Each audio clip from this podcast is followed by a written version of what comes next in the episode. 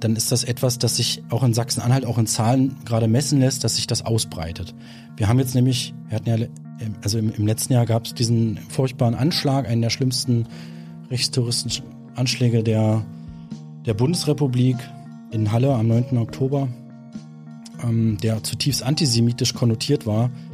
Und statt dass sozusagen die Bevölkerung antisemitische Ressentiments abbaut, ähm, hat, zeigt der neue Sachsen-Anhalt-Monitor, dass die sich ausgebreitet haben innerhalb von einem Jahr. Das ist total krass. Also äh, das ist ein Indiz dafür, dass es auf dem Vormarsch ist. Das würde ja dann bedeuten, Bildung ist eine Generationssache. Du hast gerade selbst gesagt, das dauert mehrere Generationen. Genau. Kontakthypothese ja. auch. Ja.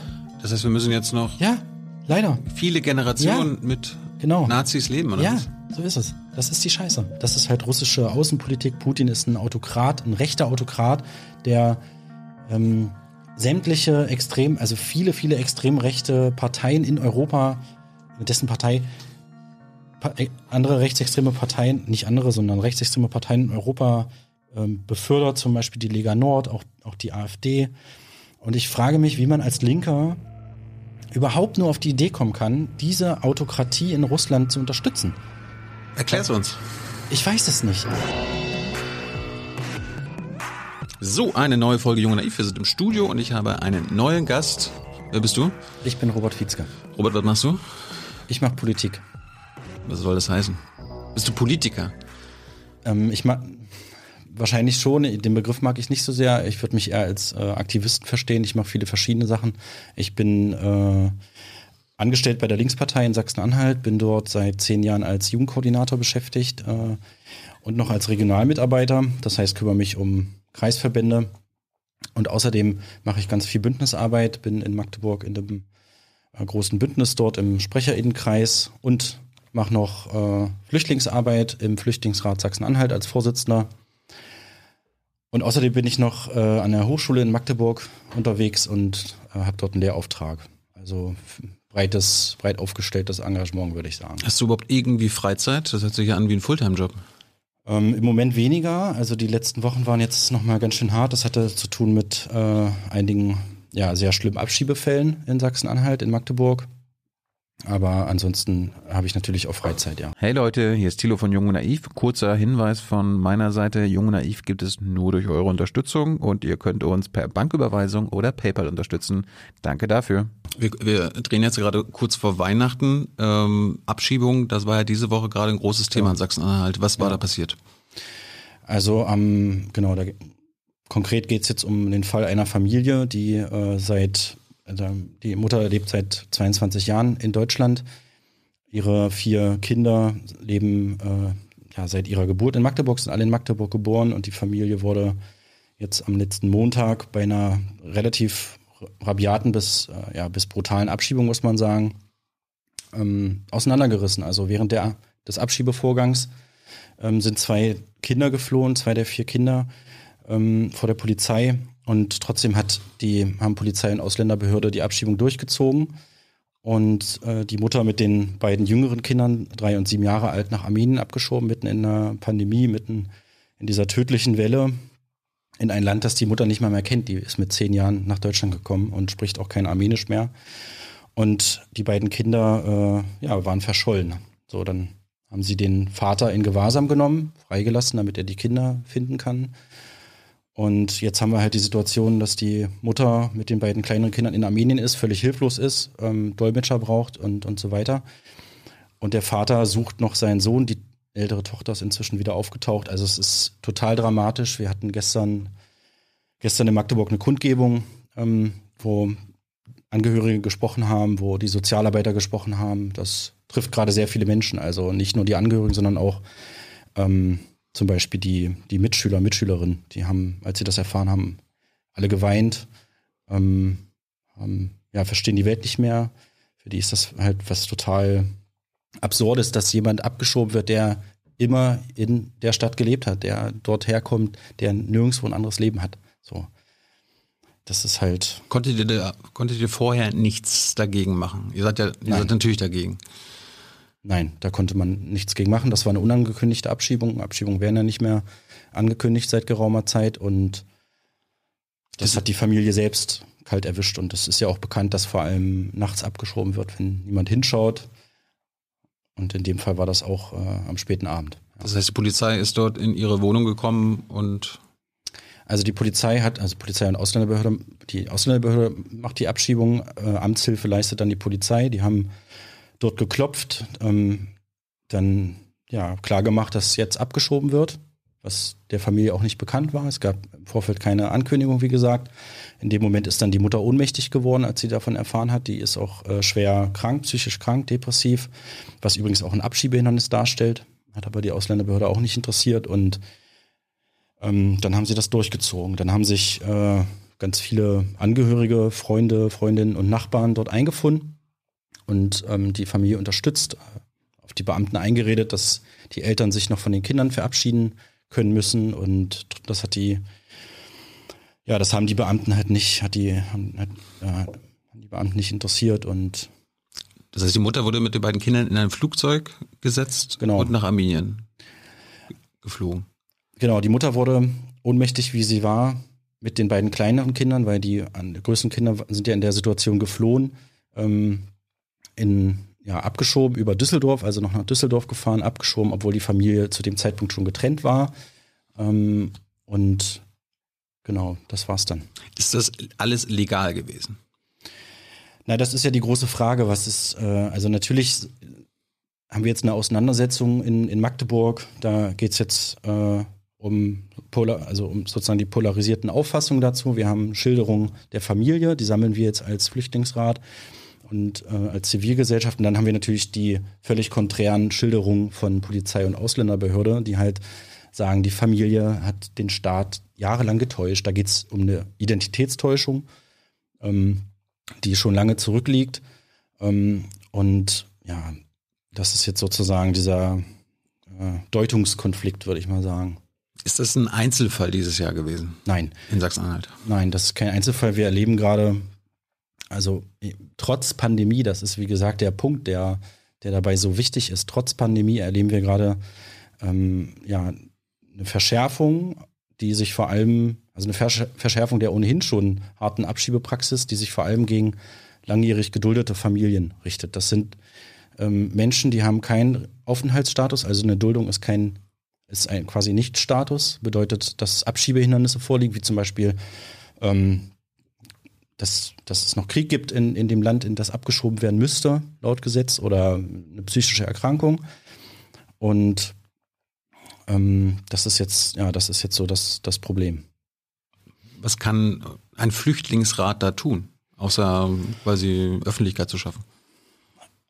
Wir vermitteln zum Beispiel natürlich auch, also wir helfen bei einer rechtlichen Bewertung der Angelegenheit. Das sind ja natürlich juristische Fragen. Hier haben wir den Verdacht oder es liegt, liegt die Vermutung nahe, dass es äh, massive Rechtsbrüche gegeben hat, sowohl bei der Abschiebung als auch schon im Vorfeld. Das muss jetzt ein Anwalt muss das jetzt klären und aufarbeiten.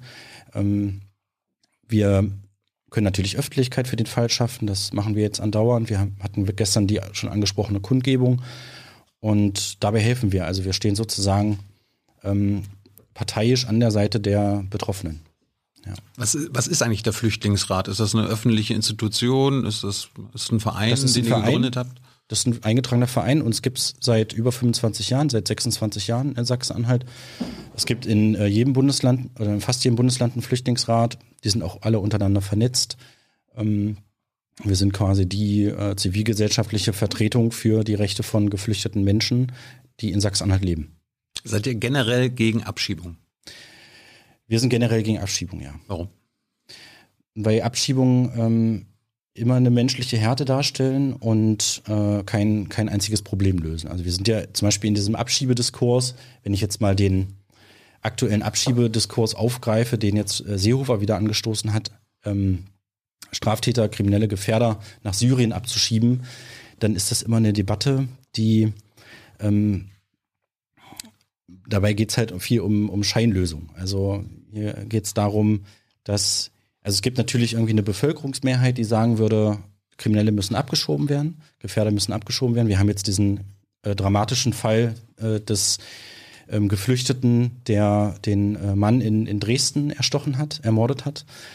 Und daraufhin diese entbrannte Debatte. Aber es ähm, gibt ja gibt ja eine Situation in Syrien. Dort würde dieser Mensch äh, in ein Assad-Foltergefängnis kommen und äh, möglicherweise auch ermordet werden. Möglicherweise würde er dort andere Menschen ermorden. Und das sind ja alles Scheinlösungen. Es gibt ja ähm, ähm, natürlich auch Terrorismus äh, vor Ort und die Gefahr von Terrorismus. Und ähm, es ist natürlich sinnvoller, diese Personen ähm, in einem Justizsystem, das halt stabil ist, das einigermaßen funktioniert, wie das deutsche, äh, ja, also ihrer gewahr zu werden, sozusagen. Aber, aber ihr seid ja nicht nur gegen, Ab, äh, gegen Abschiebungen nach Afghanistan und Syrien, sondern wahrscheinlich auch in ähm, Länder außerhalb Europas, wo jetzt nicht gerade Krieg herrscht. Warum seid ihr dagegen? Also es kommt natürlich ganz, kommt natürlich ganz drauf an. Das, das Asylsystem ist ja total komplex. Wir haben, wir haben ja in Europa ein Asylsystem, ähm, das vor allem darauf, also in, in Deutschland ist es nicht quasi nicht möglich, auf legalem Wege Deutschland zu erreichen. Deswegen gibt es halt viele Dublin-Rückführungen über das Dublin-System. Das heißt, in die Länder, in denen die Betroffenen europäischen oder EU-Boden betreten haben. Das sind dann zum Beispiel Ungarn.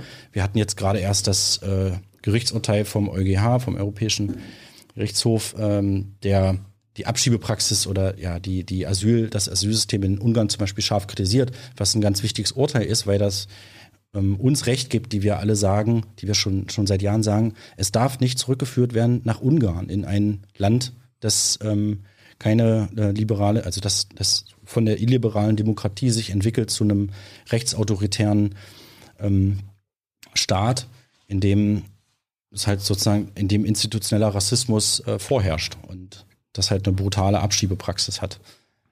Genau. Und wenn wir jetzt zum Beispiel wenn du jetzt von den anderen Ländern sprichst, in denen kein Krieg herrscht, wenn wir zum Beispiel, ne, ähm, nehmen wir mal Serbien, wir haben gerade in Magdeburg einen Fall, ähm, das ist der nächste Fall, um den es sozusagen jetzt gerade geht, oder der, wo ich auch ein bisschen involviert bin. Das ist eine Familie, deren Kinder sind in Magdeburg ähm, geboren, die sind dort total bekannt, die sind Breakdancer. Die haben 2016 den Integrationspreis des Landes Sachsen-Anhalt gewonnen, die haben äh, an deutschen Meisterschaften im Breakdance teilgenommen, die haben in, in der gesamten deutschen Breakdance-Community einen riesengroßen Bekanntheitsgrad und sind immer wieder von Abschiebungen bedroht, weil ihre Eltern damals aus Serbien gekommen sind.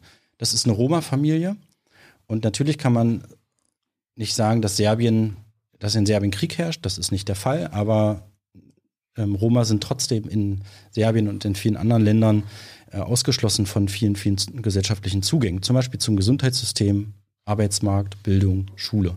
Das heißt, die hätten dort keine Chance, die hätten dort keine Lebensperspektive.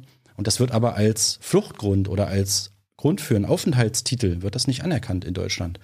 Und das ist halt ein Riesenproblem. Also ähm, wir gucken uns den Einzelfall an und dann, dann wird entschieden.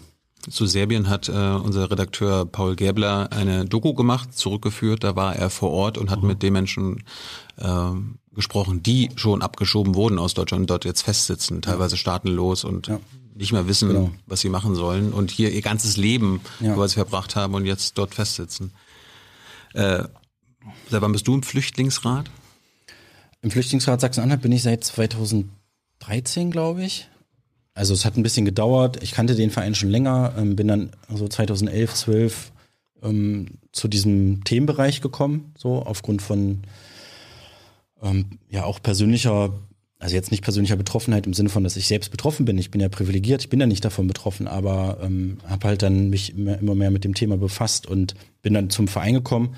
Dann haben die mich einfach gefragt, ob ich nicht Bock hätte, äh, ein bisschen mehr mitzumachen, im Vorstand mitzuarbeiten. Das habe ich dann gesagt, okay, ich gucke mir das mal an als Beisitzer und jetzt bin ich halt schon länger dabei und äh, ja, das ist ein total intensiver Job auf jeden Fall. Ehrenamt halt. Wie viel machen damit? Also wir haben ungefähr 60 Mitglieder in Sachsen-Anhalt, also nicht wirklich viel. Wir haben eigentlich relativ äh, viele Mitarbeiterinnen und Mitarbeiter. Im Moment haben wir gerade aber eine schwierige Situation, denn wie das äh, bei, bei solchen zivilgesellschaftlichen Akteuren und Vereinen oft der Fall ist, wir sind abhängig von äh, Projektförderungsmitteln, wir sind abhängig von Drittmitteln und in diesem Fall haben wir vor einiger Zeit, vor ein paar Wochen, eine Ablehnung bekommen äh, von einem, von unserem Kernprojekt.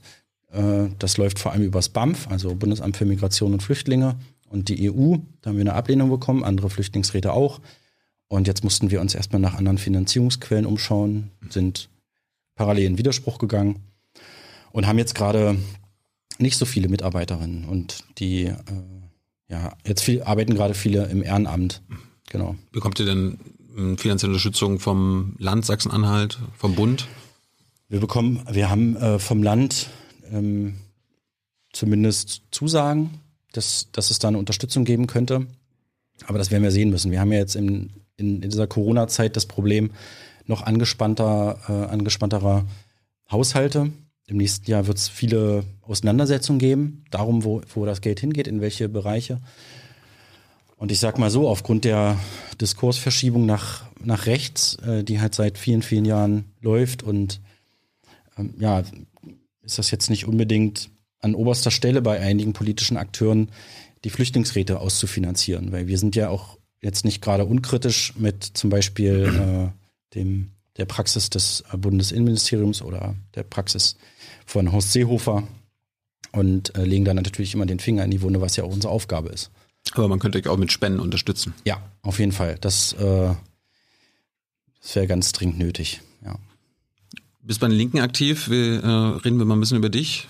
Ähm, kommst du dann aus Sachsen-Anhalt? Stammst du dann aus Sachsen-Anhalt? Ja, ich habe schon immer in Sachsen-Anhalt gelebt. Also bin jetzt äh, 34, werde bald 35 und habe Zeit meines Lebens immer in Sachsen-Anhalt gelebt. Das heißt, du bist ja auch noch in der DDR geboren worden. Genau. Kannst richtig. du dich dann noch erinnern?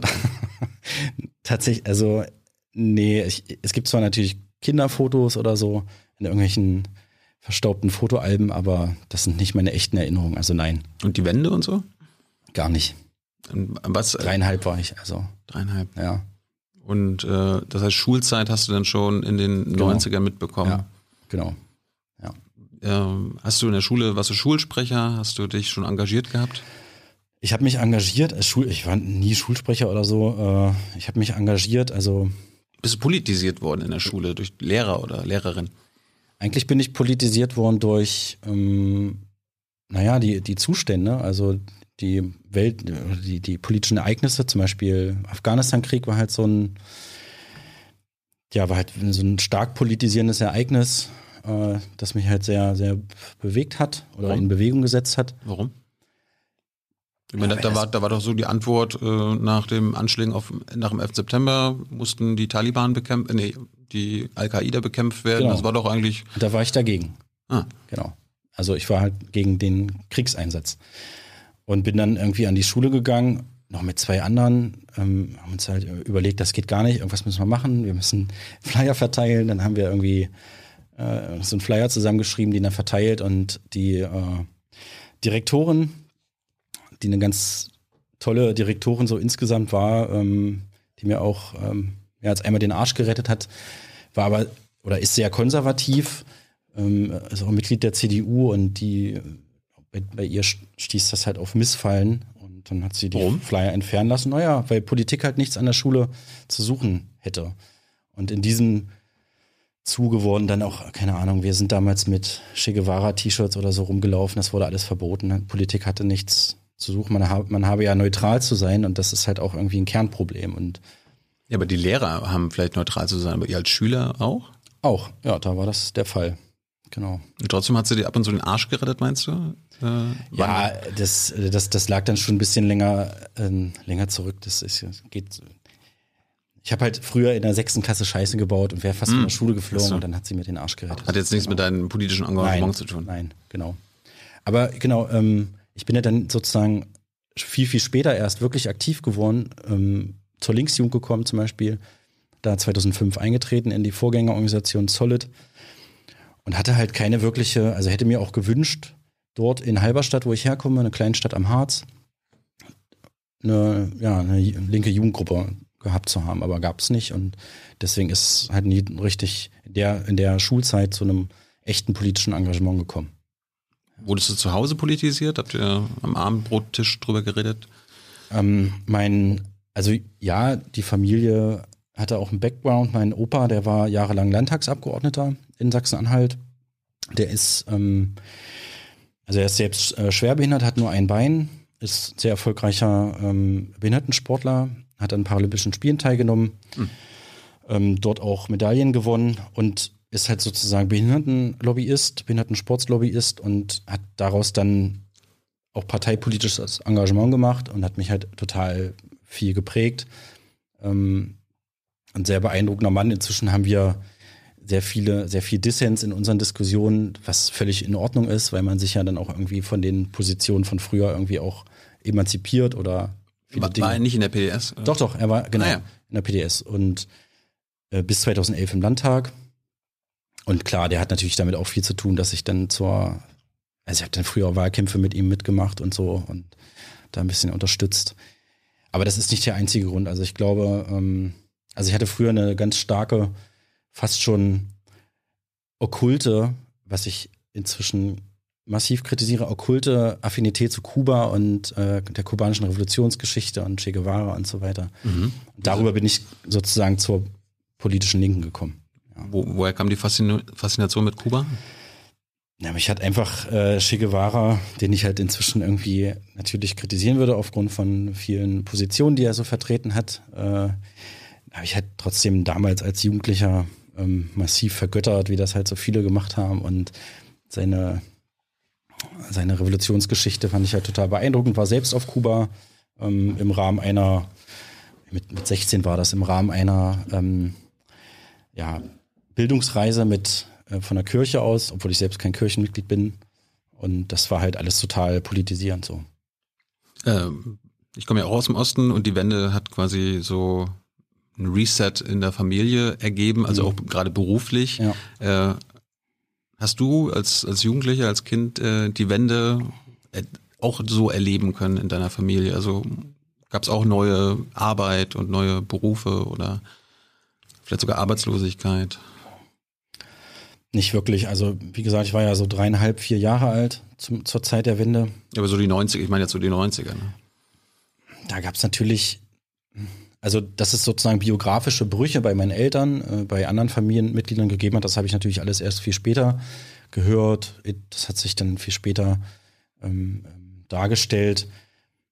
Es war natürlich, also wenn man, wenn man aufwächst in, im, im Osten, in, äh, in solchen Familienkonstellationen, dann ist das immer so ein Hintergrundrauschen. In den, in den 90ern, in den 2000, bis hin in den 2000ern, das wurde das wurde immer, immer weniger. Aber es war natürlich immer ein Thema, aber bei uns in der Familie tatsächlich nicht so akut, würde ich sagen. Aber hast du das vielleicht im Umfeld mitbekommen? Ich meine, es, es, wird ja jetzt heutzutage wird ja immer noch quasi die, die Nachfolgen der Wende thematisiert, ja. nicht nur von der AfD. Ja. Ja, klar, das, äh, das war in vielen Familien oder ist immer noch ein Thema. Ähm, dass, dass viele Menschen äh, im Osten so ein bisschen auch der DDR-Zeit hinterher trauern oder ähm, mhm. den Jobs hinterher trauern, die sie hatten oder den Sicherheiten hinterher trauern, die sie hatten. Vieles davon habe ich halt tatsächlich auch äh, geteilt, ja, geteilt. Inzwischen sehe ich da ein paar Dinge auch ein bisschen anders. Ähm, wir sind ja gerade als junge Linke, in, also sozusagen in meiner Generation, wenn ich das so sagen kann, oder also in unserer Generation, mhm ist das ja, sind das ja andere Biograf politische Biografien. Wie gesagt, bei mir irgendwie mit 2000, 2001 hat das eingesetzt oder so, ähm, als die unserer, unserer Eltern. Aber trotzdem wirkt das nach in den Diskursen, in den Betrachtungen, in den Ressentiments gegenüber den Wessis oder so zum Beispiel. Und das ist schon als Hintergrundrauschen aktiv und analytisch halt auch super wichtig und, und spannend und interessant für die politische Lage halt in Ost, im Osten, in Sachsen-Anhalt. Warum ähm, sind die politischen Verhältnisse dort so, wie sie sind? Warum konnte die DVU 1998 über 10 Prozent holen? Warum hm. hat die AfD da so abgeräumt 2016? Das hat natürlich alles irgendwie auch damit zu tun. Können wir gleich noch näher darauf eingehen. Äh, als du Abi gemacht hast, hast du, was, was, was wolltest du werden? Also wolltest du wahrscheinlich studieren oder so? Genau, ich habe nach dem Abi, ich habe das Abi. Hast du einen Lebensplan gehabt? Nicht wirklich. Der, also wenn ich einen gehabt habe, dann ist der auf jeden Fall massiv gescheitert. Also tatsächlich wollte ich schon immer irgendwie, also was heißt schon immer? Früher wollte ich als Kind Meeresbiologe oder sowas werden.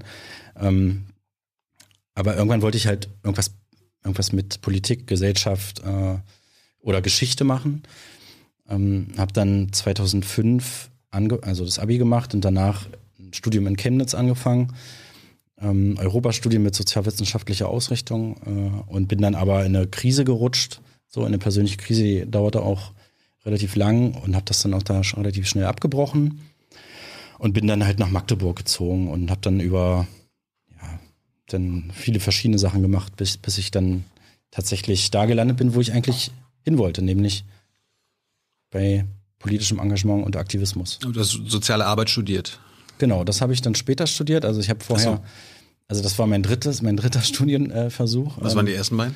Na, wie gesagt, Europastudien. Okay. Ähm, dann Sozialwissenschaften an der Uni in Magdeburg und dann so, kam es zur sozialen Arbeit und das war dann auch irgendwie genau das Richtige an der Hochschule. Dort, wo ich jetzt auch als Lehrbeauftragter noch unterwegs bin. Was lernt man, wenn man soziale Arbeit studiert? Also soziale Arbeit ist ja, also der, der Kern, das finde ich auch immer ganz wichtig äh, in, in diesem Praxisfeld als Lehrender. Der Kern ist halt, soziale Arbeit ist eine Menschenrechtsprofession.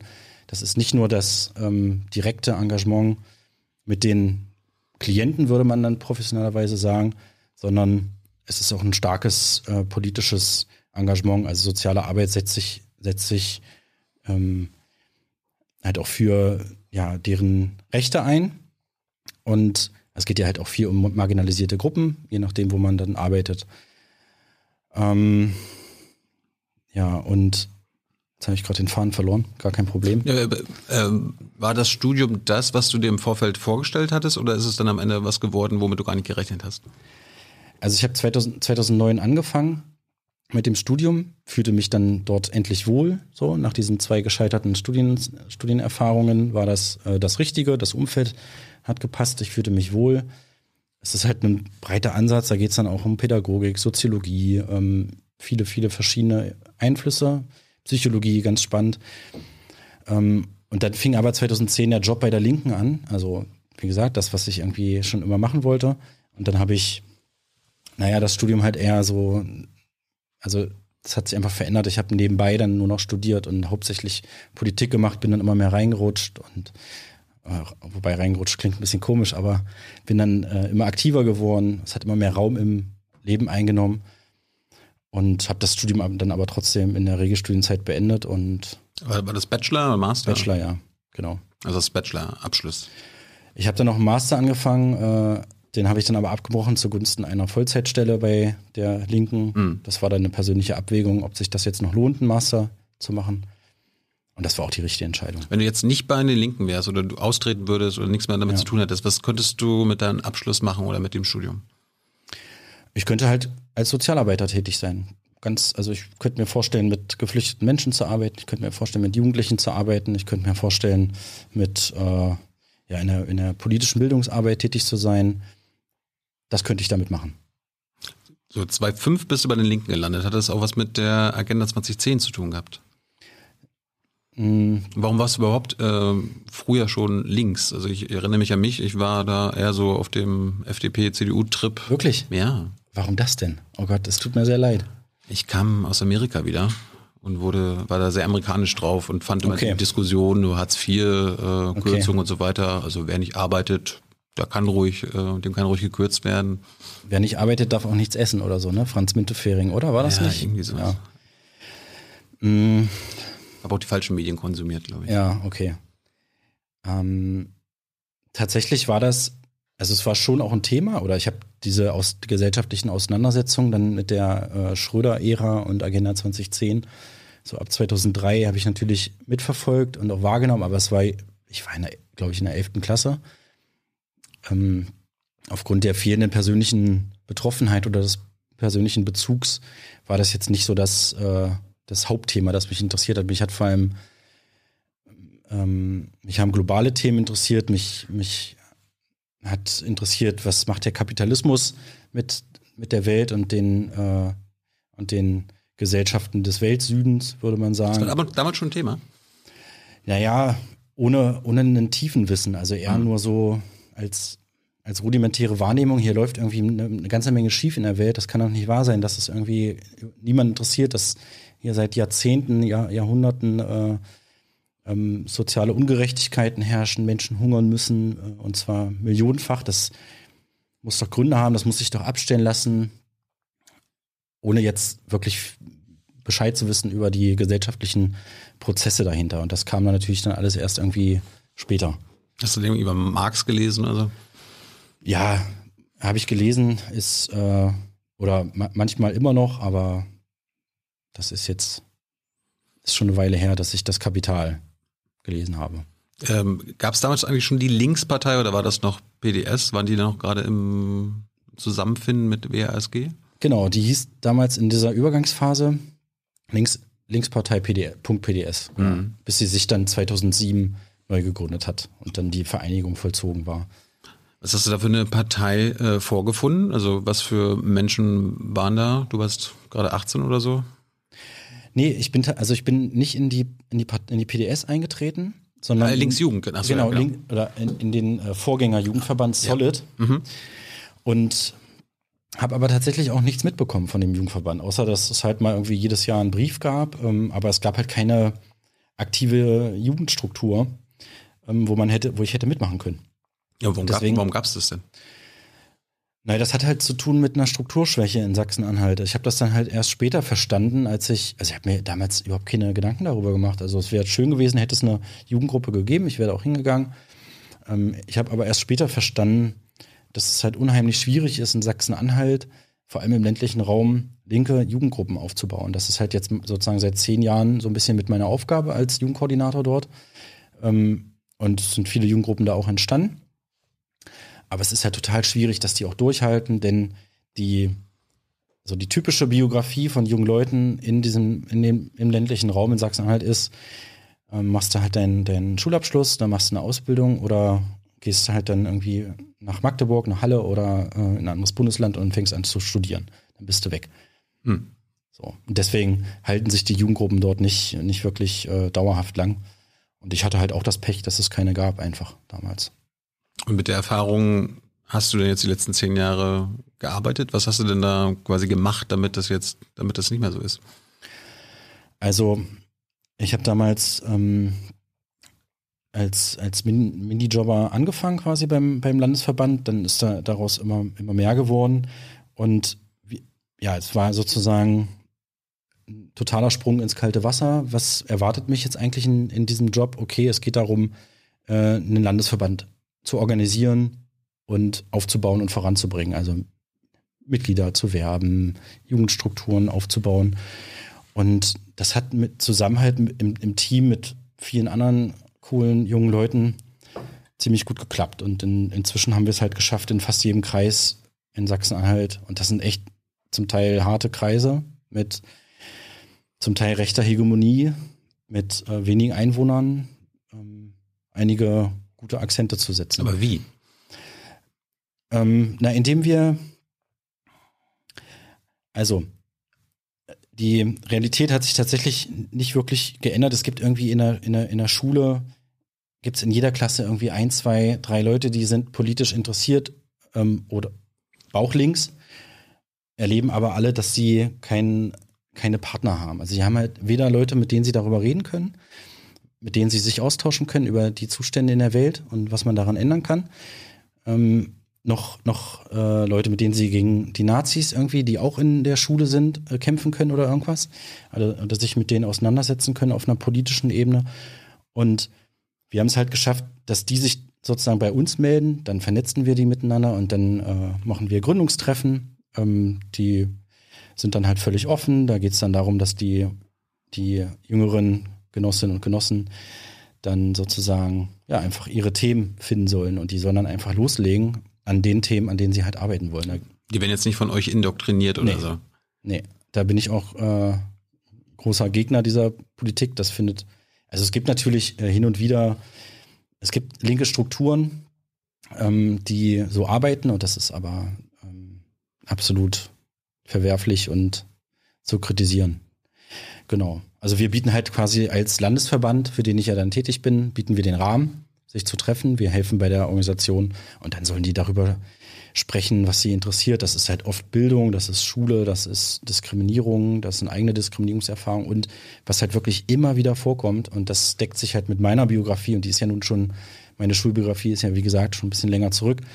Immer wieder Nazis. Nazis, Nazis, Nazis, die Auseinandersetzung mit Faschos an der Schule, der Stress überall begegnen die Leute Nazis auf allen möglichen Feiern und ähm, haben halt ja keine richtige Idee, was man dagegen machen kann. Und da können wir natürlich äh, den Rahmen bieten, ähm, dabei zu helfen, das Problem ein bisschen zu minimieren. So. Aber ich meine, es ist ja, kann ja nicht nur eure Aufgabe sein, da was gegen die Nazis an den Schulen zu machen. Äh, können die Schulen, die DirektorInnen da nichts machen?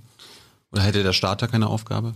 Ja, na klar ist das auch eine staatliche Aufgabe, aber wir wissen ja, dass äh, es in diesem Staat jetzt keine besonders hohe Priorität hat, gegen äh, den aufkommenden ähm, gegen faschistische, neofaschistische Bewegungen, die extreme Rechte, neue Akteure vorzugehen. Ja. Mhm. Zum Beispiel auch in den eigenen Reihen, zum Beispiel in staatlichen Behörden, bei der Bundeswehr, bei der Polizei, im Verfassungsschutz. Das hat halt keine große Priorität und wir sind als, als linker Jugendverband, als Linksjugend ähm, tatsächlich eine der wenigen Anlaufstellen. Natürlich gibt es dann vor Ort lokale antifaschistische Strukturen, aber auch die sind sehr rar gesät. Und ansonsten war es das. Also gibt hin und wieder mal noch eine Gruppe der Grünen Jugend oder der Jusos oder so, wo man dann halt irgendwie als Bauchlinker vielleicht noch sich aufgehoben fühlt, aber das war's. Ansonsten ist da nichts. Was ist eigentlich ein Bauchlinker? Ähm, das ist zum Beispiel das, was, wie, wie ich mich sozusagen in der Rückschau bezeichnen würde. Ich habe halt irgendwie Che Guevara verehrt, fand Krieg scheiße, fand Militäreinsätze blöd und ähm, hatte aber kein wirkliches Wissen über die Welt, kein tiefen Wissen über die, die Prozesse und komme halt irgendwie mit so einer, mit so einem Bauchgefühl, mit so einem linken Bauchgefühl Ungerechtigkeiten äh, zu, zu bekämpfen, dann in eine Struktur und werde dort eigentlich erst wirklich politisiert und gesch geschärft oder ja. Bist du immer noch ein Bauchlinker oder jetzt ein richtiger Linker? nee, ich würde sagen, jetzt bin ich ein ähm, auch mit dem äh, mit den nötigen mit dem nötigen Theoriewissen ausgestatteter und Erfahrungswissen ausgestatteter Linker. Also nicht nur, aber ich habe natürlich auch immer noch Bauchgefühle und äh, ja, jeder, jeder Tag des Engagements bedeutet halt auch unglaublich viel äh, Neues zu lernen, ja. Wie, wie ist es zu erklären, dass es so viele ähm, junge Nazis an Schulen gibt in Sachsen-Anhalt? Das hat natürlich mit, äh, mit einer langen Geschichte der Erfolg der erfolgreichen Eroberung ähm, sämtlicher Gesellschaftsbereiche oder vieler Gesellschaftsbereiche durch die extreme Rechte zu tun. Ich würde mal den, den, den Anfang machen, ja, schon Anfang der 90er, nach der, nach der Wende. Oder ein blinder Fleck in der Geschichte, was eigentlich mit den jungen Neonazis am Ende der, der, der DDR, ja, das ist ja, wird ja auch jetzt erst richtig erforscht ähm, gibt es halt relativ nur noch nur rudimentäres Wissen. So, dann irgendwie eine Situation, in der die beiden deutschen Staaten sich wieder vereinigen, eine Situation, in der nationalistisches äh, Gedankengut wieder gedeiht, ein völkischer Nationalismus gedeiht, eine Situation, in der rassistische Pogrome an der Tagesordnung sind, ähm, Hoyerswerda 1991, Rostock-Lichtenhagen 92, in der rassistische Morde an der Tagesordnung sind, in, in Magdeburg haben wir allein vier äh, seit 1990. Und in der eine ganz neue Generation, dazu sagt man auch Generation nach Hoyerswerda oder Christian Bangel, der Journalist, der letztes Jahr ähm, eingeführt hat den Begriff Baseballschlägerjahre dazu, dass das sozusagen ähm, ein Alltagserleben war. Na, Neonazis, junge Neonazis sind die dominante Jugendkultur in Ostdeutschland, im, ähm, die es schaffen, in Milieus vorzudringen, auch in Familien vorzudringen, ähm, die da eigentlich eher immun gegen sein müssten, dass ihre Kinder äh, rechtsextremen Gedankengut anfallen können. Und über diese lange Geschichte und sozusagen jetzt als Faktor, der hinzukommt, das jahrzehntelange Nichtstun der politischen Akteure, wie zum Beispiel der CDU, wie man das in Sachsen sehen kann, aber auch bei uns in Sachsen-Anhalt, ähm, konnten diese Strukturen gedeihen und konnten die extrem rechten äh, Neonazi-Akteure, die damals aktiv waren, ungehindert aktiv sein und konnten, haben in, in der Zwischenzeit selbst Kinder bekommen, die selbst Nazis geworden sind und so weiter. In der Zeit sind Uwe Böhnhardt, Uwe Mundlos und Beate Zschäpe politisiert worden. In der Zeit haben sie ihr ideologisches äh, Grundgerüst erworben, um dann halt später Menschen zu ermorden. Und ähm, die politischen Akteure, die demokratischen Akteure haben zu wenig dagegen unternommen. Oder haben halt die Ressentiments, die dafür und die Ideologie, die dafür grundlegend ist, mitgefüttert, mit angeheizt und das passiert ja immer noch. Gerade in der Migrationsfrage, in der Auseinandersetzung um Flucht und Asyl. Ja, du hast gesagt, du hast dir Theoriewissen jetzt angeeignet die letzten Jahre. Ähm, was für ein Theoriewissen? Was muss man lesen? Oder was sollte man lesen aus deiner Sicht? Was hat dich geprägt? Also, mh, mm, mit, also in der, in, der Frage, in der Frage ist zum Beispiel natürlich total wichtig, sich mit Studien vertraut zu machen, ähm, mit den relevanten Langzeitstudien, also zum Beispiel der Mitte-Studie aus Leipzig, die alle zwei Jahre erscheint, die letzte ist jetzt auch gerade wieder veröffentlicht worden, ähm, und ihre sozusagen ihre Untersuchungsmethode zu verstehen, ähm, ihre Herleitung zu verstehen und zu verstehen, warum gibt es eigentlich diesen Fragenkatalog. Und wenn man sich das halt über einen langen Zeitraum anguckt, dann sind bestimmte Dinge, die passieren, die halt jeden Tag passieren, ähm, bestimmte rechtsextreme Vorfälle sind halt dann insofern nicht mehr überraschend, weil man eben gelernt hat, naja klar, es gibt halt äh, eine gesellschaftliche Zustimmungsquote zu äh, zum Beispiel antiziganistischen Zusagen in Teilen Ostdeutschlands von 40 Prozent. Also Ressentiments gegenüber Roma. So, wo dann die Frage in der Studie gestellt wird, äh, möchten Sie neben Roma, also möchten Sie Roma als Nachbarn haben, wo dann 40, 45 Prozent sagen nein. Und wenn man das über so einen langen Zeitraum, Zeitraum betrachtet, dann äh, kommt einem das halt gar nicht mehr so überraschend vor. Ich dachte jetzt so an linke Theorie, also linke Theoretiker.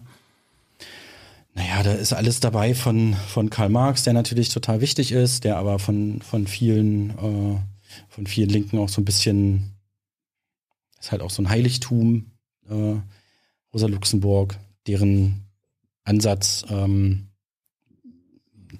mir, mir relativ gut gefällt. Was, was ist das für ein Ansatz? Erklär das unserem naiven Publikum mal. Ähm, also in der, in der Zeit, in der, ähm, also vor über 100 Jahren, als Rosa Luxemburg, Karl Liebknecht sich von der SPD losgelöst haben, die USPD gegründet haben in, den, in der Zeit des Ersten Weltkriegs, nach, äh, also sozusagen in der Auseinandersetzung, was gibt es jetzt für ein neues, also für ein, für ein Deutschland, in der Zeit der Novemberrevolution 1918, die ja von, äh, ja, von Militärs, von Konservativen, aber auch von Sozialdemokraten äh, blutig niedergeschlagen wurde, in der eben auch Rosa Luxemburg und Karl Liebknecht ermordet worden sind, ähm, gab es halt viele Auseinandersetzungen darum, wie muss die Gesellschaft aufgebaut sein, wie demokratisch muss das sein. Es gab Versuche, zum Beispiel einen Rätesozialismus zu etablieren, also indem es Arbeiter, ArbeiterInnenräte gibt, die ähm, basisdemokratisch darüber, äh, über ihre eigenen Produktionsgrundlagen entscheiden, zum mhm. Beispiel. Also die halt selbst darüber entscheiden, wie sie produzieren wollen. Und es entscheidet nicht der Fabrikbesitzer, sondern sie selbst. Und das ist halt super spannend und fortschrittlich. Und äh, dann ist halt später in der, in der Folge, in der Geschichte dann der KPD zum Beispiel, gab es dann halt einen, eine Entwicklung hin zu einem ähm, Nationalbolschewismus. Das ist dann etwas, das sich halt das ich halt eher nicht so teilen würde, überhaupt nicht teilen würde. Und da ist halt Rosa Luxemburg mit ihrem Grundgerüst ähm, schon, schon eine bessere Grundlage. sein eigenes, sein eigenes linkes Selbstverständnis auf irgendwie ein Fundament zu stellen. Wobei ich sagen muss, ähm, ich glaube, um aktiv zu werden, also um etwas an den Zuständen, an den dramatischen Zuständen, die gerade vorherrschen, zu ändern, ist das zwar sinnvoll, ein theoretisches Grundgerüst zu haben und das ist auch unbedingt empfehlenswert, aber es ist nicht unbedingt notwendig. Warum? Weil das kommt. Also das, also es, es kommt so, es kommt sowieso mit der Zeit. Also es gibt eine Theorieentwicklung mit man, man fängt an, man findet einen Zustand kritisierenswert. Wir haben jetzt ja letztes Jahr, ab, ab letztem Jahr, eine neue Bewegung am Start mit Fridays for Future, wo halt irgendwie 13, 14, 15-Jährige auf einmal anfangen, sich mit der Welt zu befassen und kommen jetzt einfach in so eine Bewegung rein, die halt kein, kein wirkliches Theoriegerüst haben und fangen erst an, sich damit zu befassen. Ich erlebe das bei der ähm, Fridays for Future äh, Gruppe in, in Magdeburg zum Beispiel. Da sind sozusagen die Demonstrationen von Freitag zu Freitag sind halt immer politischer geworden. Die haben, da haben dann irgendwann 16-, 17-Jährige ähm, total krasse äh, Theorie unterfütterte Reden gehalten, weil sie sich innerhalb kürzester Zeit damit auseinandergesetzt haben. Das ist also es war nicht notwendig, dass sie die Theorie bereits haben, das Grundgerüst und besitzen, um sich zu engagieren gegen, ähm, ja, gegen die Klimapolitik. Und es ist trotzdem aber sinnvoll, dass das in der Zeit dann kommt. Ja. Das heißt, erst kommt so die innere. Der Bauch sozusagen. Die innere Motivation, man geht auf die Straße und genau. dann entwickelt man sich genau. theoretisch weiter. Richtig, ja. Können wir vielleicht bei Rosa noch ein bisschen das vertiefen, weil ich, das in fast 500 Folgen war das eigentlich nie ein Thema, was ihre Theorien, Marx hat, hat mir immer wieder, aber was muss man über Rosas Politik wissen? Naja, was mich an Rosa vor allem auch interessiert, also was ich bei ihr so spannend finde, ist, dass sie, und also da entdecke ich mich halt manchmal selbst so wieder, sie ist halt so unglaublich kämpf, also so unglaublich kämpferisch gewesen, also so eine ganz ernste Person, die halt sehr ernst mit den Zuständen, mit dem, mit dem Ersten Weltkrieg, mit, mit dem Kapitalismus ins Gericht gegangen ist ähm, und halt auch fast schon so ein bisschen äh, düster die Welt wahrgenommen hat, halt so wie sie sich in der Zeit dargestellt hat aber trotzdem, es gibt so einen Ausspruch von ihr ähm, und, und Karl Liebknecht, ähm, ja, trotzdem unverzagt einfach weiterzumachen. Also unverzagt äh, die Zustände zu verändern und zu kämpfen. Also die haben, die haben halt ihr Geschick in die Hände genommen und haben es halt versucht mit der Novemberrevolution. Das war ein sehr fortschrittlicher Versuch, der dann eben blutig niedergeschlagen wurde. Eigentlich war es in der Geschichte Deutschlands der erste fortschrittliche Revolutionsversuch. Sonst gab es ja nur erfolgreiche faschistische Revolutionen. Dann ab 1933. Und das beeindruckt mich an Rosa Luxemburg halt total. So. Warum auch eine Revolution? Heutzutage. Es braucht eine, es braucht eine Internet, also es braucht natürlich die Weltrevolution, na klar. Natürlich. Was soll das heißen? Sonst geht es ja gegen den Baum. Allein, äh, allein die Klimakrise und die Auswirkungen der Klimakrise zeigen das. Also mit einer Welt, im Moment sagen ja die Klimamodelle, im schlimmsten Fall äh, bis Ende des Jahrhunderts 5 Grad Erwärmung. Das bedeutet für Milliarden, für 1 bis 2 Milliarden Menschen den Verlust sämtlicher Lebensgrundlagen. Ähm, im, im, besten Fall bei einer Erderwärmung von 1,5 bis 2 Grad sind das trotzdem Hunderte von Millionen. Ähm, und das, das, das, das Problem ist, dass natürlich diejenigen, die äh, diejenigen, die über das Kapital verfügen, die reich sind, die ähm, Besitztümer haben, die privilegiert sind, die können sich halt auch in Krisen über Wasser halten. Die können, die können damit klarkommen. Die können sozusagen, die können jetzt mal im metaphorischen Sinne, die können halt irgendwie Dämme bauen und Mauern bauen und äh, ähm, Hochwasserschutzwände bauen. Oder die können sich halt auf immer, also auf, auf Berge zurückziehen im metaphorischen Sinne, während halt alle anderen absaufen, die diese Privilegien nicht haben. Und das Kernproblem hierbei ist natürlich, sind natürlich die, ähm, ist die kapitalistische Produktionsweise. Und das ist eine fortgesetzte Menschheitsgeschichte von Unterdrückung, von Versklavung, von Raubbau an Ressourcen, an menschlichen Ressourcen und ähm, eine fortgesetzte Entwicklung von Anhäufung von Reichtum, Eigentum und die Verteidigung dessen. Also all das, was, was irgendwie, was zum Beispiel auch im in dem Themenfeld passiert, was mich halt sehr bewegt, Flüchtlingspolitik, das Migrationsregime, das Europa fährt, das dazu führt, dass in Moria Kinder von Ratten gebissen werden, dass die Menschen dort im Dreck leben müssen, dass, obwohl man es könnte, nichts dagegen passiert, dass Menschen zu Tausenden jedes Jahr im Mittelmeer ersaufen. Ähm, obwohl man es ändern könnte, wie gesagt, das hat damit zu tun, dass natürlich der Reichtum verteidigt werden muss. Und ähm, der historische Versuch, dieses Verhältnis umzudrehen, der ist halt gescheitert. Da haben natürlich die sozialistischen Entwürfe wie Sowjetunion, ähm, ich sag mal gelinde gesagt, nicht immer alles richtig gemacht, sondern sehr viel falsch gemacht, auch die DDR. Ähm, es gab aber auch Entwürfe wie zum Beispiel in Chile, die hätten eine Chance verdient gehabt, aber die wurden halt auch wieder weggeputscht. Und deswegen, äh, natürlich braucht es, allein um die Klimakrise aufzuhalten, braucht es natürlich äh, Umwälzungen die ähm, sind langfristig. Eine Revolution ist ja nicht etwas, das irgendwie super spontan passiert, sondern es braucht halt, halt einfach, also. Also du meinst jetzt nicht Umsturz so? Nein, nein, Quatsch. Dafür gibt es ja auch gar keine, also es muss sozusagen eine von breiten Mehrheiten, demokratischen Mehrheiten getragene, großflächige Transformation geben. Und diese Mehrheiten, die kommen ja auch so langsam. Also es gibt eine größere Wahrnehmung der Klimakrise, dank Fridays for Future.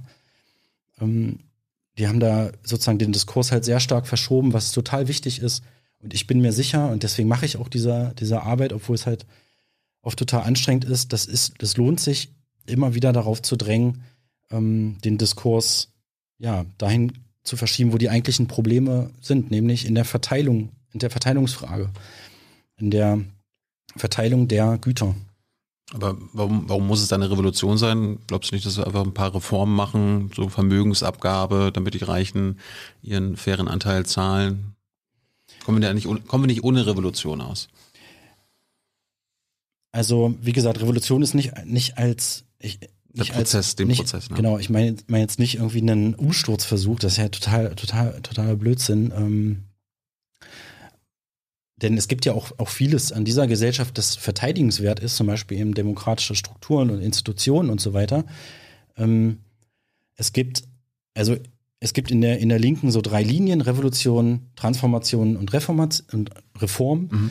Und da, auch wieder zum Thema Rosa Luxemburg, das war halt eher eine Vertreterin ähm, von, von Transformation. In, Im Parteiprogramm der, der, der Linken steht äh, sowas wie Transformation mit revolutionärer Tiefe. Das finde ich halt ziemlich, äh, ziemlich mhm. zutreffend. Jetzt kommt aber, wie gesagt, die Notwendigkeit.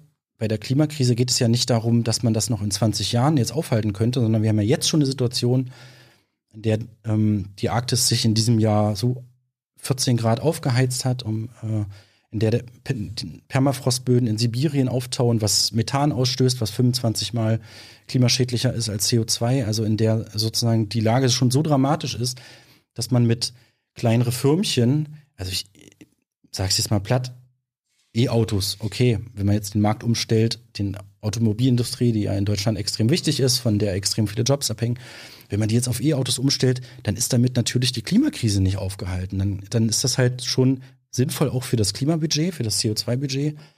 Aber es reicht nicht aus. Es muss schneller gehen. Es muss viel schnellere, größere Umwälzung geben. Und ich, ich nenne mal eine Zahl, die ähm, 100 größten, weltweit größten ähm, CO2-Emittierer. Also das sind dann zum Beispiel, ist zum Beispiel die chinesische Staatskohle oder das sind dann halt RWE. RWE, British Petrol oder so. Mhm. Ähm, die sind zusammen für 71 Prozent der weltweiten CO2-Emissionen verantwortlich. Das heißt, es geht nicht darum, also es ist zwar sinnvoll, sich zum Beispiel fleischlos zu ernähren. Das ändert ein kleines bisschen was, aber das sind halt nicht die großen Räder, die man drehen muss. Man muss halt an den großen äh, Stellschrauben was drehen. Und ich sehe in der, in der bundesrepublikanischen Politik halt eine Lahmarschigkeit bei dem Thema, ähm, da helfen halt auch kleine Reformen nicht. Die sind zwar sinnvoll, aber es reicht nicht aus. Das heißt, es muss vorangehen, es muss mehr Druck geben. Nächstes Jahr ist Bundestagswahl. Und wenn das halt weiter so lahmarschig geht, dann geht es halt gegen den Baum. Und dann werden wir uns mit Krisen auseinandersetzen müssen. Da bröckeln dann auch so langsam wirklich die letzten äh, demokratischen Strukturen weg. Wir können gleich mal über die großen Räder ähm, reden, ja. die, du, die du meinst, aber siehst du aktuell irgendeinen äh, schon angestoßenen Transformationsprozess? Also geht es in, irgend, in irgendeinem Bereich in die richtige Richtung? Und wo halt nicht nur Reform, sondern Transformation stattfindet? Kohleabbau?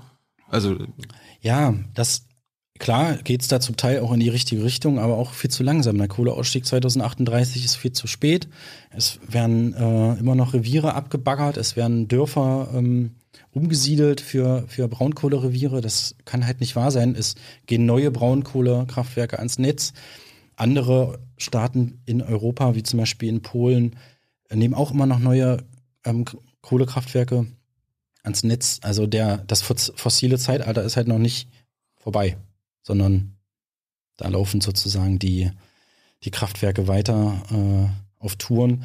Und trotzdem ist vor allem so in den urbanen Räumen ist natürlich ein Wandel spürbar ähm, hin zu einer Verkehrswende, hin zu, also es geht immer mehr darum, Innenstädte vom Autoverkehr zu befreien, den öffentlichen Personennahverkehr zu favorisieren. Wir haben jetzt in Magdeburg zum Beispiel auch auf Initiative der, der Linken, haben wir zum Beispiel ein Schülerticket eingeführt, ein kostenloses. Das heißt, ab nächstes Jahr können Schüler, Schülerinnen kostenlos ähm, mit der Straßenbahn fahren. Sowas hilft natürlich dabei. Also das ist schon ein, spürbarer Transformationsprozess. Oder ich denke gerade an die Bürgermeister, Bürgermeisterinwahl in Paris. Da hat ja eine, ähm, ja, eine Klimapolitikerin an Hidalgo gewonnen, die halt die Stadt, die ja extrem groß ist, irgendwie umbauen will, Klima, also ökologisch umbauen will. Und das ist halt Zeichen äh, großer ökologischer Transformation, die wichtig sind. Ob es ausreicht, naja, wir werden es wahrscheinlich noch erleben. Mhm. Die großen Räder hast du angesprochen. Welche, von welchen Rädern der Transformation sprechen wir da? Also das, ich glaube, das Hauptrad, das, das, sind die, das sind die Produktionsverhältnisse. Also ist das weiterhin ein Produktionsverhältnis, in dem ähm, jetzt platt gesagt der äh, Kapitalbesitzer darüber entscheidet, wie, wie er produzieren lässt und ähm, Arbeitskraft einkauft, um die halt auszubeuten? Oder lässt sich das anders organisieren? Das ist ähm, ganz wichtig. Eine andere zentrale Frage. Was, was heißt das konkret? Na, also ich überlege gerade nach einem Beispiel. Hm? Ähm,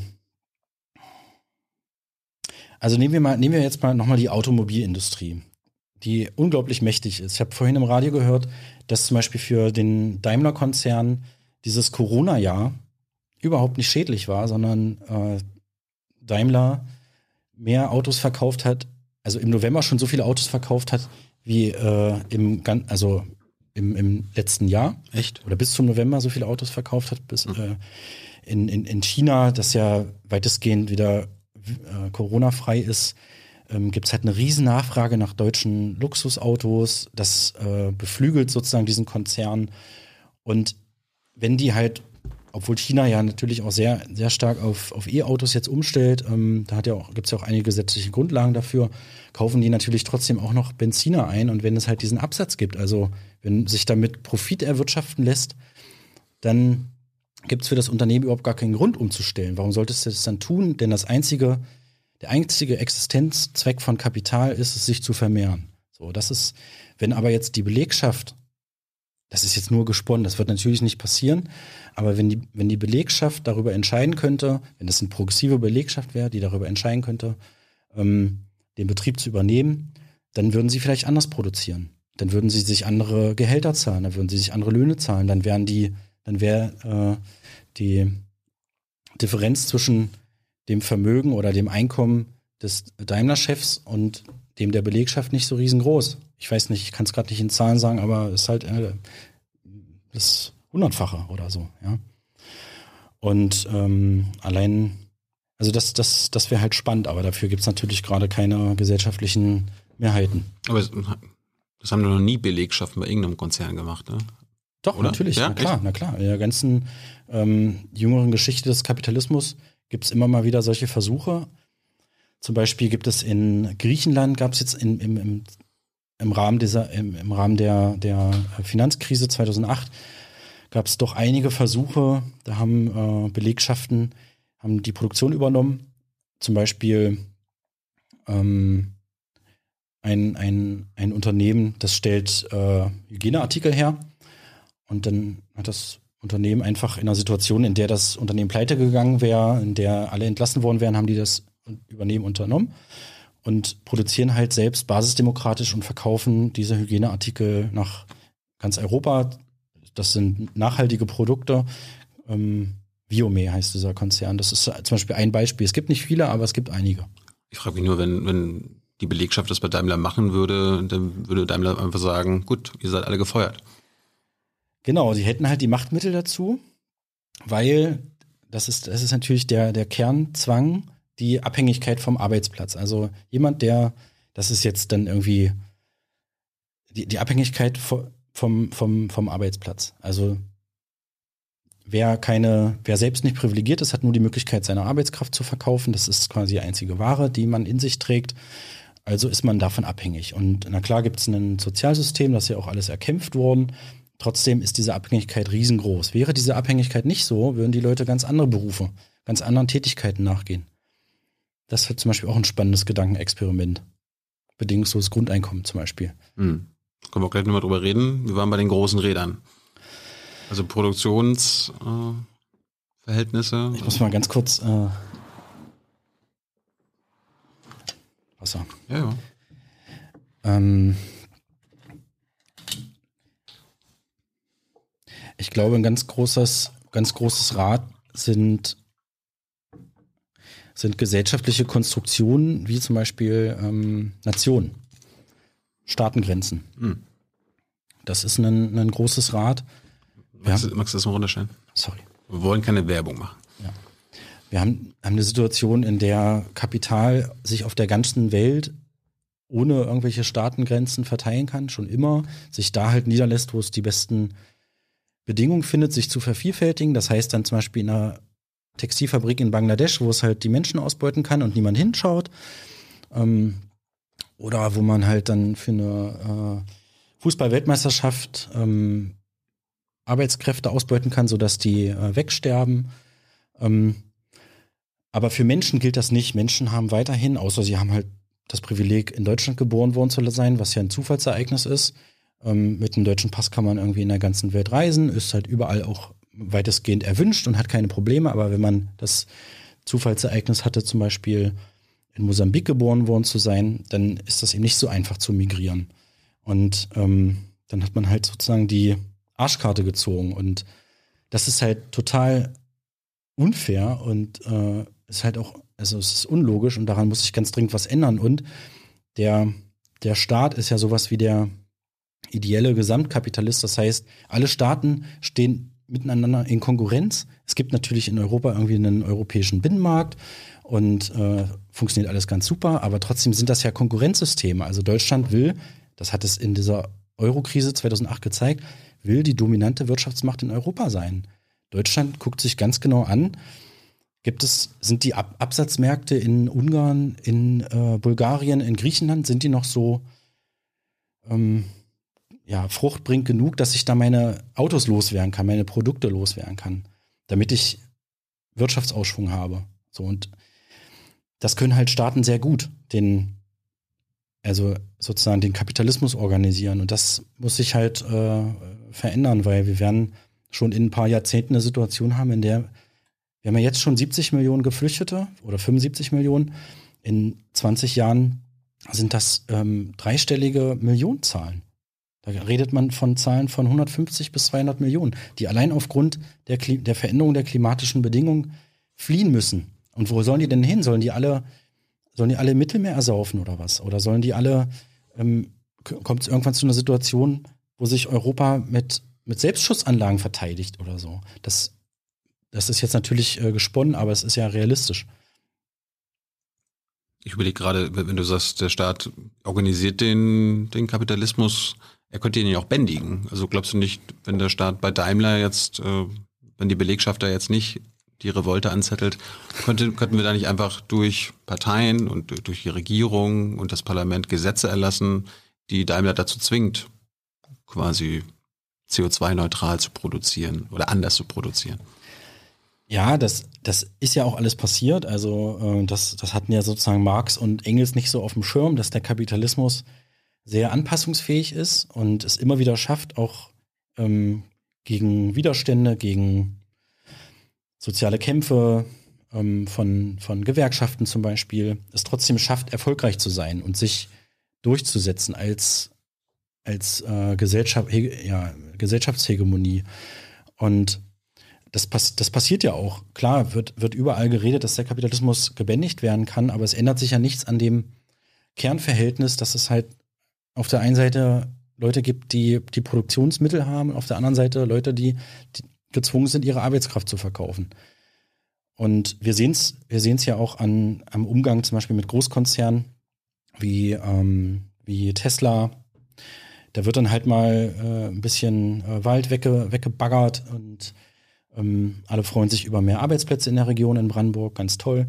Oder wir sehen es am Umgang mit äh, Amazon, die halt nach wie vor kaum Steuern zahlen, bis hin zu, bis hin zu gar keine Steuern zahlen, die aber Kap gerade Kapital konzentrieren und vervielfältigen aufgrund der Corona-Krise, weil alle Leute jetzt irgendwie online kaufen müssen. Ähm, und da wird sich, umso mächtiger sozusagen die Kapitalmengen sind, umso größer ist der Einfluss in den Institutionen und natürlich auch in den Parteien. Da reden wir dann über Lobbyismus und so weiter. Und den Einfluss könnte man ja auch abwehren einfach. Oder Genau, ignorieren. dafür, dafür sind ja wir Linken ähm, zum Beispiel ist es halt ein ganz, ganz wichtiges Prinzip und das finde ich gut, dass wir das als einzige Partei verteidigen, dass wir keine Unternehmensspenden annehmen. Wer Unternehmensspenden annimmt, der macht sich abhängig. Irgendwann, das passiert erst subtil, aber der Einfluss der Spender wird immer größer. Ähm, das, das ist zum Beispiel ein Punkt. Na klar kann man das abwehren. Das muss man unbedingt machen. Die Frage ist, wie sind die gesellschaftlichen Kräfteverhältnisse? Also gibt es dafür überhaupt äh, Mehrheiten? Es gibt ja nicht mal in Deutschland nicht mal Mehrheiten für die Einführung eines Lobbyregisters. Also ich erinnere mich lustigerweise an ähm, mein Interview mit Ramelow letztes Jahr, thüringischer Ministerpräsident, als es dann um die thüringische äh, Zulieferindustrie für die Autoindustrie ging, war ja auch, auch auf einmal auch sehr, okay, Arbeitsplätze und alles wichtig. Ja. Also selbst da, wenn die Linken an der Macht sind, äh, scheint man auch sehr transformationsmüde zu sein. Naja. Und äh, versucht die bestehenden Verhältnisse zu zumindest zu verteidigen. Mm, also das ist jetzt kein, also ist jetzt von mir kein, kein Agitieren mhm. gegen äh, das Verteidigen von Arbeitsplätzen, gar nicht. Das, mhm. das, das, das, das meine ich damit nicht. Wir, wir kämpfen ja dafür, dass Menschen nicht in Situationen kommen, äh, in denen sie abhängig sind, zum Beispiel von, von äh, Hartz IV, was eine menschenunwürdige Konstruktion ist, in denen sie auf einmal in so einem Sanktionsregime drinstecken, sondern wir kämpfen natürlich für die Verteidigung von Arbeitsplätzen. Ähm, aber der, der, also dieses große Verhältnis darf nicht aus dem Blick verloren werden. Und äh, was in Thüringen, also was du, was du gerade angesprochen hast, ich weiß jetzt nicht ganz genau, um welche Industrie es da geht. Reden wir mal zum Beispiel über die Braunkohleindustrie, haben wir auch in Sachsen-Anhalt, ähm, wenn auch wenig, aber immer noch. Und da geht es um einen Strukturwandel. Da muss man, da kann man natürlich den äh, dort Beschäftigten nicht einfach sagen, ja, tschüss, eure Zeit ist vorbei, ja, eure Biografie ist zu Ende, das fossile Zeitalter ist vorbei, sondern man muss ja eine Möglichkeit haben, dass, dass sie äh, weiterarbeiten können. Ja, und da ist eine linke. Ja, aber die wollen da arbeiten, wo sie jetzt arbeiten. Genau, richtig. Und dann gibt's aber. Ja, sagen sie, die Linken wollen mir das wegnehmen. Nee, das, das stimmt ja nicht, sondern die, ähm, die Klimakrise will ihnen das ja wegnehmen oder erfordert es, dass es einen Ausstieg aus dem fossilen Zeitalter gibt. Das ist ja nicht so, dass die, die Linke ihnen den, den Arbeitsplatz wegnehmen will, sondern wir ähm, machen uns dann halt tiefgehende Gedanken darüber, ähm, wie eine Perspektive aussehen kann. Und ich glaube, das macht halt Bodo äh, Ramelow, macht das halt sehr gut. Ob das jetzt transformationsmüde ist, weiß ich nicht. Ich sage mal so, also die Gestaltungsfähigkeit von, von äh, Landesregierung mhm. in Zeiten Klammer Haushalte ist halt auch sehr begrenzt. Und im Moment gibt es ja in Thüringen sogar eine Situation, in der die rot-rot-grüne Regierung keine Mehrheit hat, keine eigene, sondern die müssen sich halt im Haushalt, in den Haushaltsdebatten mit der CDU besprechen. Und das erfordert natürlich Kompromisse. Also da ist jetzt keine, keine Riesentransformation zu erwarten. Aber wenn sich zum Beispiel jetzt im April, da sind ja wieder Wahlen in Thüringen, im Moment sieht es ja weiterhin danach aus, dass die Linke da äh, meilenweit vorn liegt wenn es wieder eine rot-grüne Regierung gibt, dann ist da auf jeden Fall einiges zu erwarten. Was haben denn eure tiefer gehenden Gedankengänge äh, für die Braunkohleleute in Sachsen-Anhalt ergeben? Ähm, oder äh, tatsächlich, also im, im, Moment, wir sind ja gerade in einem äh, Prozess der Erstellung des, des Wahlprogramms, des Landtagswahlprogramms. Und ähm, das ist halt ein, ein Riesen, also ein Riesenthema weil es ja hier auch um Industrieregionen geht, die eh schon eine Zeit der Deindustrialisierung erlebt haben nach der Wende und um, um, um ähm, Biografien geht. Aber das, tatsächlich kann ich dazu keine, muss ich einfach so einräumen, keine äh, Auskunft geben, was da jetzt der an diesem Punkt, was mit den in der Braunkohle beschäftigten Menschen ähm, im Rahmen des Strukturwandels, also ja, was da die Perspektiven sind. Gibt es auch so inter, gibt's internen Streit auch? Also gibt's auch. Es gibt da Auseinandersetzungen. Also gerade in der, in der, in der Auseinandersetzung, wie wichtig ist die Klimafrage? Ah ja. Gibt es totale Auseinandersetzungen in der Linkspartei. Zwischen wem? Welchen Seiten? Also zwischen denen, die, ähm, wie ich finde, auch berechtigterweise immer wieder darauf hinweisen, unser Thema ist die soziale Gerechtigkeit. Wir sind halt vor allem für die marginal, also für die Menschen da, nicht nur marginalisierte Menschen, also Menschen mit wenig Machtmitteln, ähm, da und drängen darauf, dass äh, Prozesse sozial gerecht geregelt werden und halt denen, die ähm, ja die Notwendigkeit sehen, in der Klima, in der, in der Klimafrage möglichst schnell zu handeln. Und das ist natürlich nicht so einfach auszutarieren. Und ich sage aber, dass die Klimafrage eine absolut, also eine zutiefst soziale Frage ist, bei der es, bei der zum Beispiel die Grünen ähm, total unradikal sind, weil die ähm, halt eben nicht den Kapitalismus überwinden wollen als Hauptursache für die CO2-Emissionen, sondern sie machen halt dann äh, ein paar neue grüne Jobs und äh, alle fahren ein bisschen mehr Fahrrad, jetzt auch wieder ein bisschen platt gesagt. Ähm, vor allem wird das halt individualisiert, aber es wird an den, an den Hauptursachen für die CO2-Emissionen nichts gedreht. Und das wollen wir halt machen. Und wir drängen aber gleichzeitig darauf, dass alle Maßnahmen, die es klimapolitisch geben muss, sozial ausgewogen sein müssen. Weil wenn das nicht der Fall ist, na, dann hast du halt wieder eine erstarkte äh, Nazi-Partei. Wie findest du die CO2-Steuer? Das ist nicht das, äh, nicht das Mittel, mit dem man das Problem lösen kann, glaube ich. Warum? Also es ist ein, ist ein Mittel, also es gibt ja die, die These vom, vom CO2-Budget, das heißt, dass jede Maß, also dass äh, auf jeden Fall ein bestimmtes CO2-Budget unterschritten werden muss. Deswegen ist erstmal jede Maßnahme, die das schafft, das CO2-Emissionen zu senken, ist erstmal gut. Aber das reicht natürlich nicht aus, wie fast jedes Mittel nicht ausreicht. So.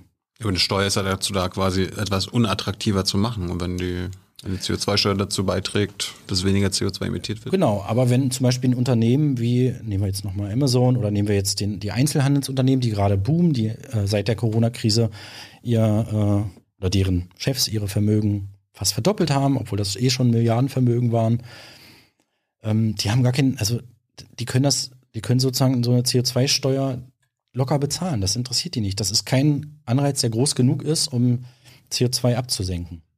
Aber es ist trotzdem hilfreich. Also es ist nicht so, dass das falsch ist. Äh, es reicht nur nicht aus, aber es ist hilfreich, sagen wir es so. Was, was würde denn mehr helfen? Also wenn du jetzt Umweltminister wärst oder Oh Gott, ich glaube, dazu bin ich äh, überhaupt nicht qualifiziert genug ähm, und, und äh, bin tatsächlich auch naturwissenschaftlich unglaublich schlecht. Ähm, also wie, wie gesagt, wenn, wenn, ich, wenn ich jetzt nochmal die Zahl nehme, dass die 100 größten, weltweit größten Unternehmen für 71 Prozent der CO2-Emissionen verantwortlich sind, dann muss sich doch was daran ändern, dass die diese Emissionen weiter rausballern. Dann geht es aber auch um, in Deutschland sind zum Beispiel, ähm, ich glaube, 14 äh, Prozent aller Emissionen haben halt zu tun mit dem Immobilienbereich, also mit, mit äh, Gebäudesanierung und so weiter. Da hat dann hat der, äh, der dafür verantwortliche Minister Seehofer halt verkackt, wie in vielen anderen Fragen. Der hätte da viel mehr machen müssen. Ähm, energetische Sanierung oder das zum Beispiel, zum Beispiel kann man, muss, muss man eigentlich überall einführen, dass Bauprojekte in den Kommunen, dass die äh, verpflichtend oder dass die Ausschreibungen äh, verpflichten, beinhalten, dass das ähm, CO2, zum Beispiel CO2-neutrale Bauprojekte sind. Klimaneutrale Bauprojekte sind. Ab jetzt sofort einführen, überall. Könnte man machen, macht man aber nicht. Du hast vorhin die Nationen problematisiert. Was, ja. was ist eine Alternative? Also europäischer Staat oder was? Hilft dabei, auf jeden Fall. Also, Europa also nur noch eine Nation? Eine, eine europäische Nation. Nee, nein, äh, die ganze, die ganze Welt. Aber das ist natürlich das ist natürlich eine, äh, sind ja gewachsene Institutionen, die ja auch mit der Entwicklungsgeschichte vom Kapitalismus zu tun haben, dass es dazu kam, dann in der, in der Nationswerdung. Und jetzt haben wir aber eine Situation, in der die ganze Welt zusammenhalten muss, also in der Klimafrage, in der Pandemiefrage. Und auch in der Pandemiefrage sehen wir ähm, das Gefälle zwischen, ähm, zwischen dem Weltnorden, der sich halt jetzt die ganzen Impfstoffe eingekauft hat, und dem Weltsüden, der wahrscheinlich erst ab 2022, also viele Länder in, im Süden Afrikas oder einige Länder in Lateinamerika oder in äh, Asien, die können erst 2022 anfangen, sich ihre Bevölkerung zu impfen. Auch hier wieder das Problem, dass Nationen miteinander in Konkurrenz stehen. Und wenn es aber also Menschheitsprobleme gibt, wie die Klimakrise, ähm, dann reicht es offensichtlich nicht aus, übergreifende globale Institutionen zu schaffen, wie zum Beispiel die Vereinten Nationen. Das ist offensichtlich zu schwach. Dort sind die Konkurrenzverhältnisse zu groß, um die großen Probleme wirklich zu lösen. So ist ja gerade die Situation. Aber also es ist halt ein spannendes äh, Gedankenexperiment. Die Europäische Union ist natürlich, hat natürlich innerhalb Europas es geschafft, seit 1945 ähm, ein Kontinent innerhalb oder Länder eines Kontinents zu befrieden, die seit Jahrhunderten miteinander im Krieg standen. Das ist natürlich schon auch eine große Errungenschaft, aber insofern auch irgendwie ähm, nicht, also insofern auch äh, egal, weil die europäischen Nationen natürlich dann halt woanders Krieg führen, indem sie beteiligt sind an, an Militäreinsätzen. Genau militärische Kriege nur noch außerhalb Europas und intern so, ökonom so, so läuft ökonomische. Es ja, so läuft Krieg. es ja gerade. Ja. Genau so läuft es ja gerade. Aber du willst schon die deutsche Nation überwinden. Also den deutschen Staat. Die also, Bundesrepublik. Ich sag mal so, ähm, es gibt, also wenn, es gibt natürlich Staaten, äh, die, in denen der Nationalismus eines, einer Bevölkerung eine andere Entwicklungsgeschichte hat. Deutschland hat natürlich mit einer mit einem stark völkisch geprägten Nationalismus ähm, einen ganz anderen, ganz andere Implikationen, ganz anderen Nationalismus als äh, sagen wir mal Neuseeland oder äh, Schweden.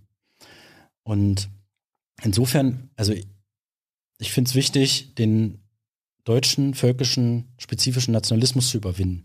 Das ist total wichtig. Da ist ja auch einiges schon passiert, aber es gibt eben auch Kräfte und Akteure, die auch neu auf dem äh, Spielfeld sind, wie zum Beispiel die AfD, die ähm, den völkischen Nationalismus auch eben wieder groß werden lassen und erfolgreich werden lassen. Und da würde, würde sich nur überwinden lassen, indem wir die Bundesrepublik loswerden, oder was? Nee, eben, da, damit, wie gesagt, das hat ja, das hat, also das hat ja nichts damit zu tun, dass man, äh, dass man eine Konstruktion jetzt ablöst, sondern das ist natürlich ein Wandel im äh, Denken, der, ja. der passieren muss. Und das halt hat mit politischer Bildung zu tun.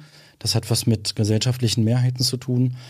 Ähm, es braucht halt nicht die, die Überwindung von Konstruktion, weil die allein sind ja jetzt nicht schuld daran, sondern es braucht eine Überwindung von Ideologie und Ressentiments. So. Bist du Fan der Europäischen Union? Gibt ja auch viele Linke, die. Ich kann, ich kann wenn, die, ich, wenn die Europäische Union jedes Jahr Tausende von Menschen im Mittelmeer ertrinken lässt, wenn die Europäische Union Menschen in Lager einfärcht, wie äh, auf Lesbos, wie auf Samos, äh, auf vielen anderen griechischen Inseln, ähm, Menschen unwürdig behandelt, ihnen Menschenrechte abspricht, kann ich kein Fan der Europäischen Union sein. Trotzdem bin ich ein Fan des, der Idee, des Projekts, ähm, den, den spezifischen Nationalismus der einzelnen europäischen Mitgliedstaaten zu überwinden. Das auf jeden Fall. Das finde ich aber es gibt ja gerade halt eine Renaissance des spezifischen Nationalismus. Ungarn, bestes Beispiel. Dänemark, Polen, eigentlich, also in fast allen Ländern gibt es solche ähm, Bewegungen und Entwicklungen und das ist halt total bedrohlich insgesamt für dieses eigentlich ja ähm, durchaus lohnenswerte Projekt der Europäischen Union. Aber auch hier muss man wieder sagen, die Europäische Union ist halt von Anfang an kein Projekt gewesen, soziale Standards zum Beispiel hm ähm, durchzusetzen, soziale Ungerechtigkeiten äh, zu bekämpfen oder sondern es war halt vor allem ein Projekt, äh, auch ökonomische Kräfte zusammenzuziehen und zusammen mächtiger zu werden, werden zu lassen, wirksam werden zu lassen. Was wäre denn deine Alternative zu den Flüchtlingslagern Lesbos, also offene Grenzen? Oder? Also alle, die kommen und flüchten, müssen nach Europa, können kommen? Also erstmal muss es legale Fluchtrouten geben, sodass niemand mehr stirbt. Das ist, das ist die oberste Prämisse. Es darf niemand dabei ums Leben kommen auf der Flucht. Es kann nicht sein, dass Menschen sich vom türkischen Boden auf eine Insel begeben, auf einer, auf einem äh, Rettungsboot. Diese Insel, diese griechische Insel liegt sieben Kilometer weg und die können dabei ums Leben kommen und kommen dabei ums Leben. Und andererseits ähm, kostet die, die Überfahrt äh, für Touristen, die zwischen diesen beiden Regionen pendeln, kostet halt irgendwie 14 Euro. und also das ist unfassbar. Und genau das passiert ja in Europa. Das passiert halt die, ähm, je, jeden Tag, jede Woche. Und das will mir nicht in den Kopf rein, äh, dass es nicht möglich sein kann, legale Fluchtkorridore zu schaffen. Und, und wenn es die gäbe, kann, kann, kann jeder kommen. Ähm, dann, da guckt man sich halt mal an, wie, wie viele äh, kommen, kommen überhaupt. Also gibt es ja natürlich dann, also das kommt, kommt ja halt sehr oft von, von äh, extrem rechten Akteuren, naja, da kommt ja die ganze Welt oder äh, und so weiter. Aber die Flüchtlingszahlen, also die Menschen, die halt tatsächlich auch nach Europa kommen, ähm, sind halt im Vergleich zur Gesamtzahl der Geflüchteten weltweit in einem Jahr verschwindend gering. Viele Menschen, zum Beispiel aus afrikanischen Ländern, fliehen in die Nachbarländer. Ähm, und in Europa waren es halt 2015 ungefähr 1,5 äh, Millionen Menschen. Und das ist bei einer Gesamtbevölkerung von 500 Millionen relativ äh, überschaubar, sage ich mal. Und jetzt zur zu der, ähm, zu der Frage, dann, dann können die alle kommen, offene Grenzen. Es gibt dazu, also Migrationsforscher, Migrationsstudien sagen ganz klar, wenn es offene Grenzen gibt, dann gibt es halt nicht nur eine Einreise, die natürlich dann offen ist, sondern es gibt auch eine Wiederausreise genau derselben Leute. Wenn, die, wenn es offene Grenzen gibt, dann führt das dazu, dass halt viele Menschen kommen, die dann aber auch wieder zurückgehen, weil sie zum Beispiel eine Zeit lang gearbeitet haben, in Europa Geld verdient haben und wieder zurückgehen zu ihren Familien. Im Moment ist es ja so, dass versucht wird, nach Europa zu kommen von einigen Menschen mit realen Fluchtgründen. Ähm, zum Beispiel, weil sie vor einem Krieg in, Krieg in Syrien fliehen.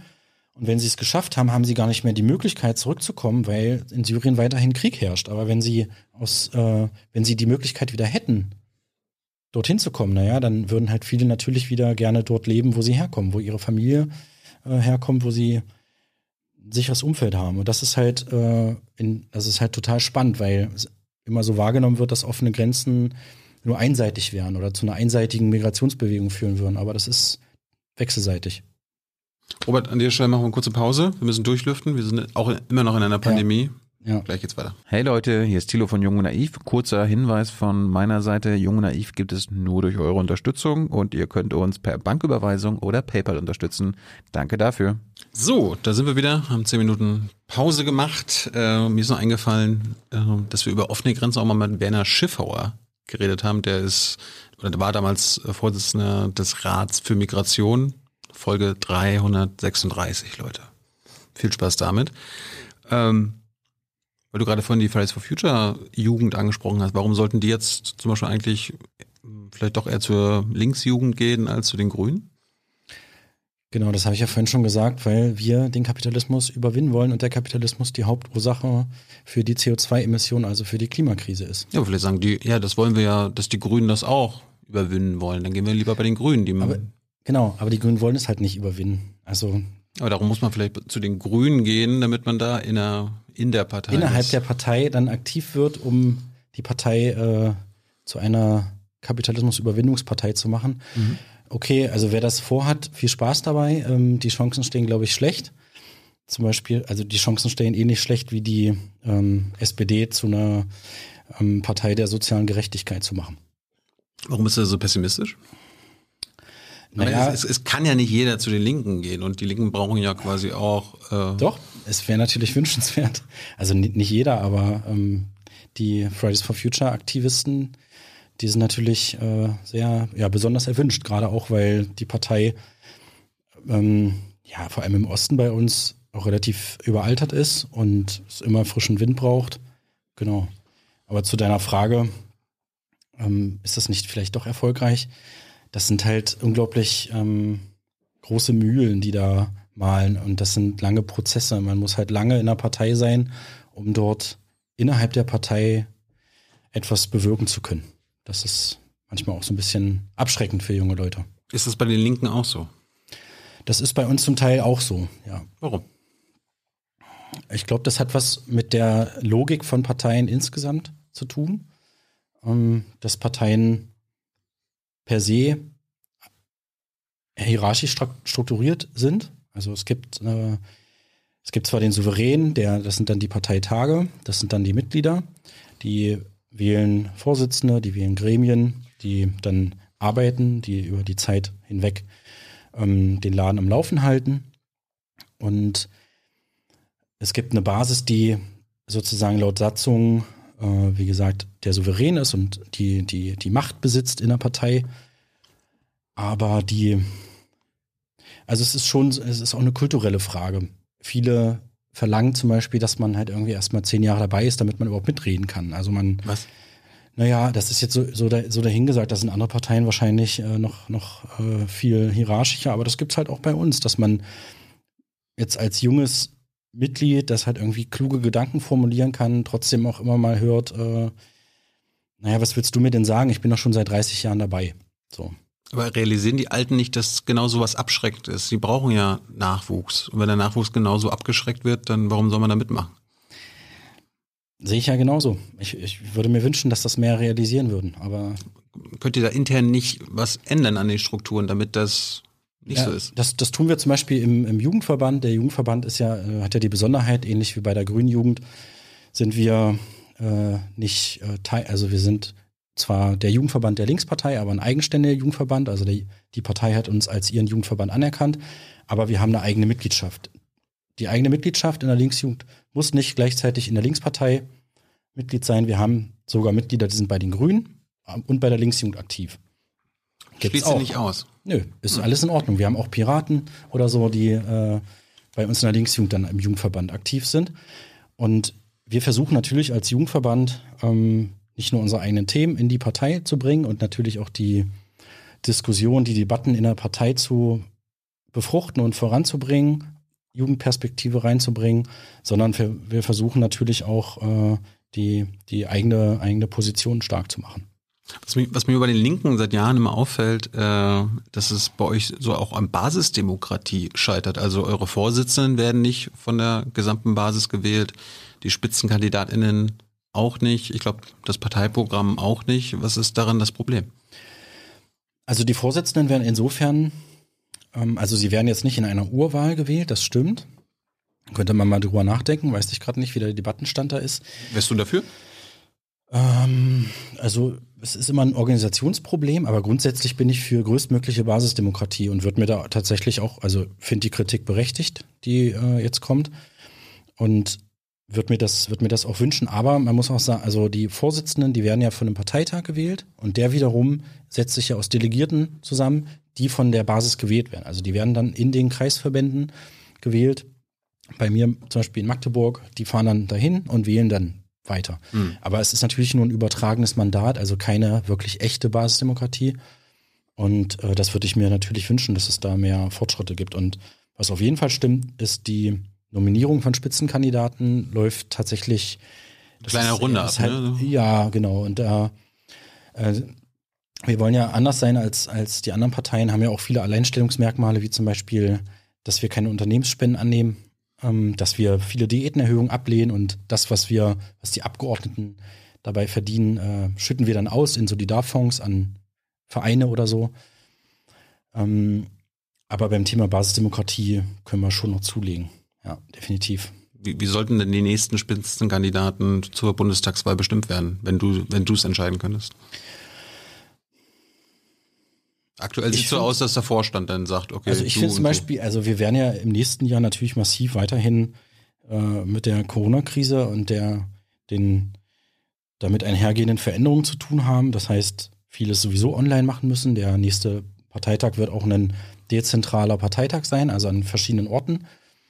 Aber online, also online gibt es genug Möglichkeiten oder gäbe es, oder müsste man, müsste man mal nachschauen, ähm, dass hier die Basis mehr mitbeteiligt werden kann. Also ich fände es gut, diese Schritte mal auszuprobieren. Das machen andere Parteien auch erfolgreich. Und was, was ich halt auch total, also was man zum Beispiel bei der ähm, bei der SPD erlebt hat, in der Nominierung damals von Martin Schulz, ähm, die ja relativ, also die ja die Basis so ein bisschen mehr mitgenommen hat. Aber wurde auch, von, halt wurde auch von Gabriel entschieden, dass er es wird, ne? Letztlich dann schon, ja. Aber es gab ja dann einige. Nee, jetzt, jetzt bringe ich gerade was durcheinander. Nee, die letzten, Partei, die letzten ah, Parteivorsitzenden. Ja, ja. Hm? Genau, also. Da gab es eine Urwahl. Richtig. Saskia Eskens und Norbert Walter Borjans, die, genau, richtig, das meine ich, sorry. Und die haben halt massiv viele Neueintritte bekommen, weil das halt total attraktiv ist. Echte Mitbestimmung, ähm, statt halt sozusagen reinkommen, sich verkrustete Strukturen ankommen, gesagt zu bekommen, du musst erstmal so und so lang dabei sein, bevor du irgendwie mitmachen kannst. Das ist halt super empowernd für junge Leute und äh, würde ich mir mehr wünschen, auch von meiner Partei, na klar. Bist du mit den äh, Führungspersonen in deiner Partei zufrieden? Sind das eure ähm, Zukunftsfiguren auch? Na, wir haben jetzt äh, einen Personalumbruch auch gehabt. Also wir hatten natürlich, haben natürlich schillernde Figuren wie Gregor Gysi, den ich, äh, den, den alle kennen, der wahrscheinlich der beliebteste linken Politiker ist und auch immer sein wird. Aber es ist kein Zukunfts. Nein, nein, nein, genau. Hm. Deswegen sage ich ja äh, Umbruch, weil das natürlich erstmal schwierig ist nach solchen oder, oder äh, herausfordernd ist nach solchen Umbrüchen, wenn dann jemand auch sich langsam zurückzieht, auch wenn er ja noch aktiv ist und jetzt ja auch wieder kandidiert für den Bundestag ähm, ist es schwierig, ein anderes Personaltableau aufzubauen. Ähm, dann hatten wir jetzt eine lange Phase mit Sarah Wagenknecht als Fraktionsvorsitzende, die, ähm, der ich politisch nicht so, so nachstehe. Ähm, und jetzt haben wir mit, äh, Ami, ja, mit Amira Mohamed Ali haben wir eine, eine, neue, die noch gar nicht so bekannt ist, die aber einen richtig guten Job macht, wie ich finde. Ähm, und bei den Parteivorsitzenden, da werden ja die Karten jetzt neu gemischt. Da hören ja jetzt Katja Kipping ähm, und Bernd Rixinger nach einer langen Zeit auf. Die haben halt unseren, unsere Partei ähm, ganz gut geführt, wie ich finde. Ja, ja jetzt, naja, es ist ja eine Partei mit total krassen internen Auseinandersetzungen. Das ist ja nichts, nichts Neues. Ähm, das ist auch nicht nur schlecht. Da passiert halt einiges. Da sind äh, noch, also da wird halt noch diskutiert. In der CDU wird gar nicht diskutiert. Da wird einfach entschieden. Und bei uns wird halt diskutiert, manchmal ist das ein bisschen, geht das auch ein bisschen zu weit oder sind die Positionen zu unversöhnlich.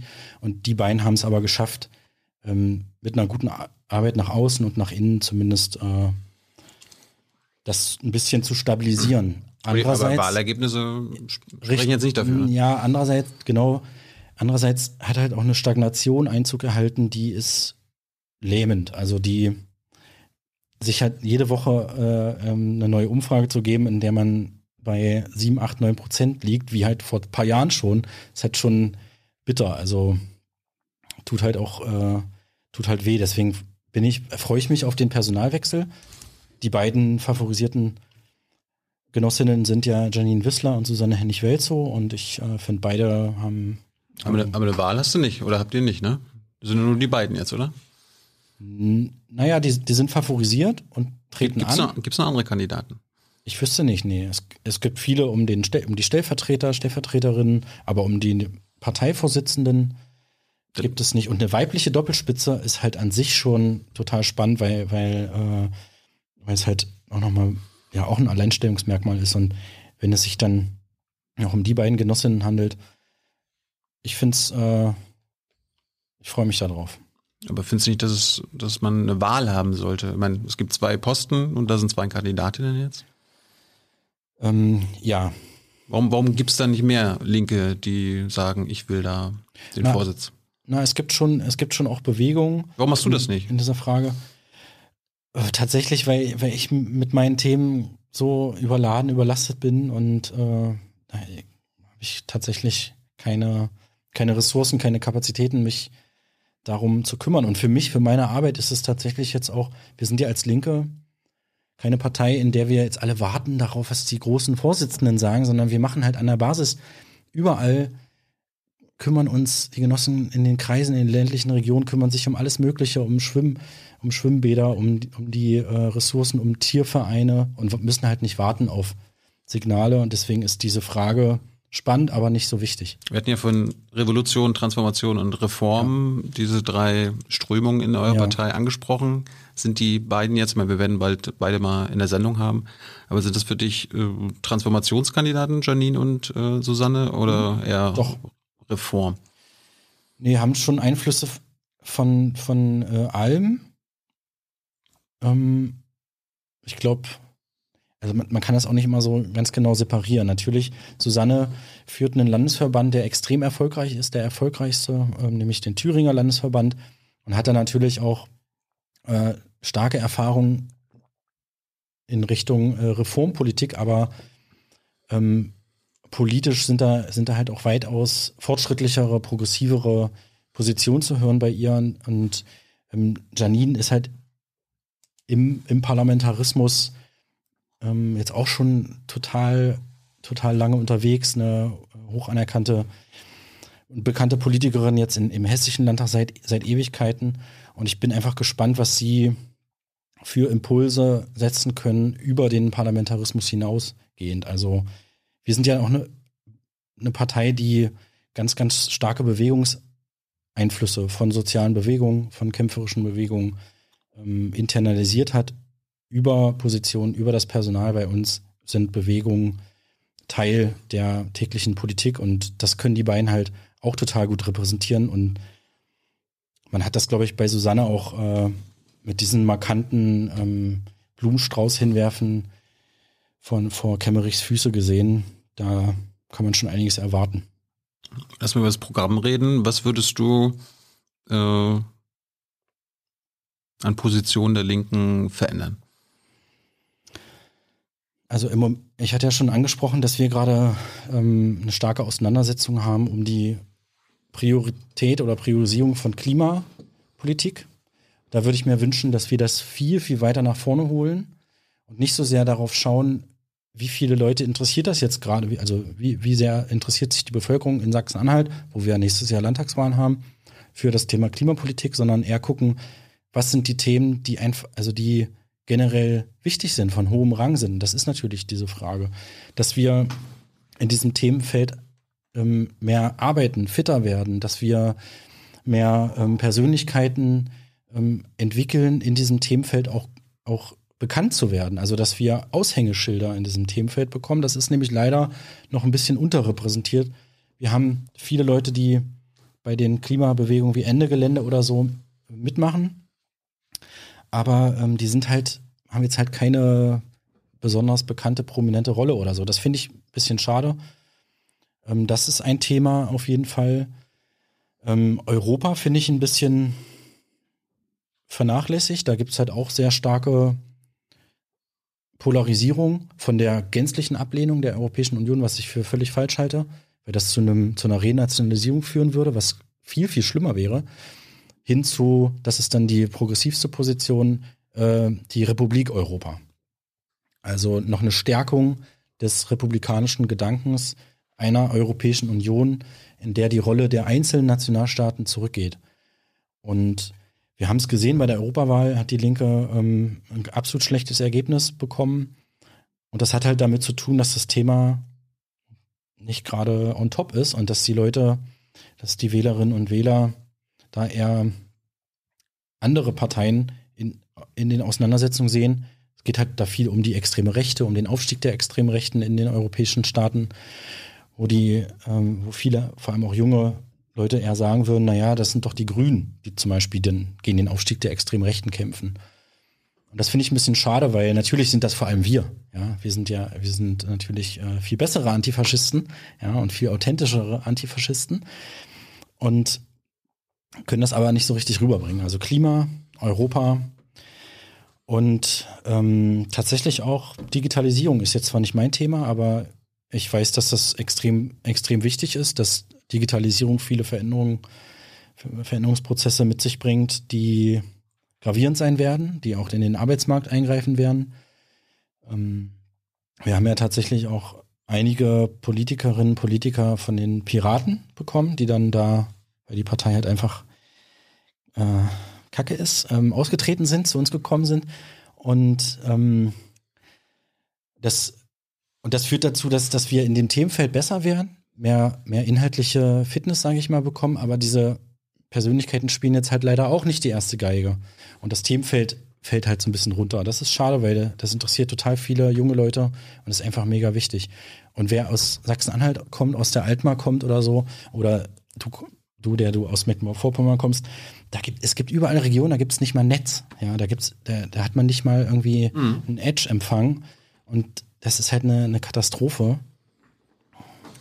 Ja, das ist halt auch eine gesellschaftliche Grundvoraussetzung, um äh, Teilhabe haben zu können, um partizipieren zu können. Weil in Zukunft werden natürlich immer mehr Dinge ähm, digital entschieden, gerade in Pandemiezeiten, aber darüber hinausgehend. Und wenn man abgeschnitten ist davon, wir sehen es jetzt gerade in der Frage der Beschulung, wie will man denn als Schüler, der in äh, einer, ich nehme jetzt nochmal die Altmark, ich nehme jetzt so ein kleines äh, Kaff, das heißt Klötze, wie will, will man denn dort einen digitalen Unterricht machen, wenn einerseits das Netz nicht da ist und andererseits auch noch die digitale Lernplattform in Sachsen-Anhalt ähm, den Geist aufgibt. Und das hat sie jetzt gerade. Hm. Also Riesenthema, sollten wir mehr voranbringen, ähm, ist ein bisschen unterrepräsentiert. Die drei würde ich jetzt nehmen. Warum fordert die Linkspartei nicht das bedingungslose Grundeinkommen? Ähm, wir sind ja gerade dabei, tatsächlich da eine, also es gibt, es gibt starke Bewegung. Katja Kipping ist ja eine prominente Persönlichkeit, die das befürwortet, schon seit langem dafür kämpft. Es gibt aber auch bei uns einen starken gewerkschaftlichen Flügel, der das eher kritisiert. Ähm, mit zum Teil auch total berechtigten Argumenten. Es gibt ja mehrere Modelle, total neoliberale Modelle, die gleichzeitig äh, die gänzliche Abschaffung aller anderen Sozialleistungen wollen. Das ist natürlich äh, überhaupt nicht zu befürworten. Und die Bewegung derer, die das befürworten bei uns in der Partei, ist halt äh, so groß, dass es auf jeden, also dass es da ähm, zu einer, ja, zu einem Mitgliederentscheid kommen wird. Oh. Mhm. Genau. Wann? Den genauen Termin weiß ich jetzt nicht, aber das ist gerade die Diskussion. Also da, da befragt ihr dann die Mitglieder? Da werden die Mitglieder befragt und da, weil das wirklich, also zum Teil wird das halt auch, ich will jetzt nicht sagen verschleppt, weil das falsch wäre, weil das äh, nicht, nicht ganz zutreffend ist, aber es wird so ein bisschen hingehalten. Ich würde mir zum Beispiel auch wünschen, sich in solchen relevanten Fragen ähm, früher zu entscheiden. Andererseits muss halt auch ein Diskussionsprozess ausgegoren sein. Also es bringt nichts, eine Position an die Öffentlichkeit zu bringen, wenn der Diskussionsprozess viel zu, äh, viel zu unausgereift ist, wenn noch nicht alle Argumente abgewogen sind. Das ist ja das Gute an der Demokratie, dass man in einem Diskurs das, das halt tut und dass halt alle beteiligten Expertinnen und Experten ihre Argumente bringen und dann kommt man zu einer Entscheidung. Aber jetzt haben wir eine Situation, wo hunderttausende Menschen aus unterschiedlichsten Berufsgruppen und Branchen ähm, sich halt umgucken müssen, jetzt schon. Die können, können die Clubbetreiber in Sachsen-Anhalt, die äh, können halt von den, von den Überbrückungshilfen nur begrenzt leben. Die werden sich umgucken müssen. Ganz, äh, ganz viele andere Berufsgruppen. Für, allein für die wäre zum Beispiel ein Krisengrundeinkommen total spannend. Da würde ich mir wünschen, dass dieser Prozess, sich zu entscheiden, dafür äh, jetzt schon abgeschlossen wäre. Aber ist halt noch in der Diskussion und das ist auch okay, aber kommt. Noch vor der Bundestagswahl? Also könnte das in eurem äh, Wahlprogramm stehen? Könnte sein, könnte sein. Ich bin, ich weiß, ich kenne die Zeitachse gerade nicht, möchte mich da jetzt auch nicht, äh, äh, möchte da jetzt auch nicht in Fettnäpfchen treten und irgendwelche Geheimnisse verraten, aber es gibt diesen Prozess. Ich habe auch ich habe auch den ähm, Antrag unterschrieben, ähm, dass zu diesem Mitgliederentscheid kommt. Und das wird diskutiert. Hältst du es denn für möglich, dass die Mehrheit der Partei sagt, wir wollen das? Oder ist es was ist das Bauchgefühl? Ich glaube, das ist echt 50-50. Ja. Aber du wirst kämpfen das, für das Ja. Ähm, hm, tatsächlich bin ich, bin ich auch noch nicht ganz, also das ist. Ah, echt? Also ich bin sozusagen, meine Tendenz geht eher zur Einführung eines bedingungslosen Grundeinkommens. Ich finde viele Argumente sehr stichhaltig. Äh, wie zum Beispiel, also ein, ein so Argument ist ja immer, was kommt, äh, oder ein Gegenargument, naja, dann legen sich die Leute ja auf die faule Haut oder gehen gar nicht mehr arbeiten und bla, legen sich in die soziale Hängematte, bla bla. Und das ist halt ein Menschenbild, ähm, dass, dass sich halt diametral von dem unterscheidet, was, was ich sage. Wenn Leute nicht mehr gezwungen sind, dann kommen wir jetzt wieder zur Wurzel des Kapitalismus, nicht mehr gezwungen sind, ihre Arbeitskraft zu verkaufen, sondern in einer Lage sind, in der sie auf jeden Fall einen guten Lebensstandard haben, mit dem sie sich, mit dem sie nicht nur gut über die Runden kommen, gerade so, sondern ein menschenwürdiges Leben führen können, dann können sie sich auf einmal Gedanken darüber machen, wie sie ihr Leben gestalten wollen. Ähm, unabhängig von, von starren äh, Biografien oder Ausbildungsbiografien, sondern können halt das machen, äh, worauf sie Bock haben. So, das ist irgendwie ein total guter Gedanke und ich finde, dass, also damit einhergehen würde wahrscheinlich ein Effekt, dass, äh, dass sich viel mehr Menschen zum Beispiel in sozialen Berufen betätigen würde, die halt unglaublich schlecht bezahlt sind, in kreativen Bereichen, in künstlerischen Berufen, Und das kann eine Gesellschaft nur voranbringen und moderner machen als, ja. Ist so ein Grundeinkommen was Revolutionäres oder noch was Transformatives? Na, es kommt darauf an, wie es, wie es gestaltet ist. Also hat schon eine revolutionäre Komponente und Note. Aber wenn das jetzt das neoliberale Modell ist, äh, dann ist das natürlich eigentlich eher was Rückschrittliches. So, dann kriegen halt alle 1000 Euro. Dafür müssen sie halt die nächste äh, Hüft-OP selbst bezahlen oder so. Äh, von welchen Positionen muss die Linke sich verabschieden, damit Rot-Rot-Grün möglich ist auf Bundesebene? Oh, das ist spannend. Ähm, also ich finde, wir müssen uns erstmal von, von gar keiner Position verabschieden, sondern, äh, sondern diese Position ähm, mit guten Argumenten verteidigen. Dann wird man natürlich gucken müssen die, man kann ja auch die Rückfrage stellen, von welchen Positionen müssen sich SPD und Grüne zum Beispiel verabschieden. Das, wär, das werde ich die dann fragen. Oh, ja. Genau, wird sich die SPD verabschieden, äh, zum Beispiel von Hartz IV? Das ist für uns halt ganz wichtig. Für uns ist wichtig, also wenn ich jetzt sagen würde, eine Position, die mich nervt, die mich ankotzt, die ich für total hinderlich und schädlich halte für den, für den Erfolg unserer Partei, dann ist das die Haltung äh, zum Beispiel gegen gegenüber, äh, zum Beispiel gegenüber Russland, gegenüber Putin.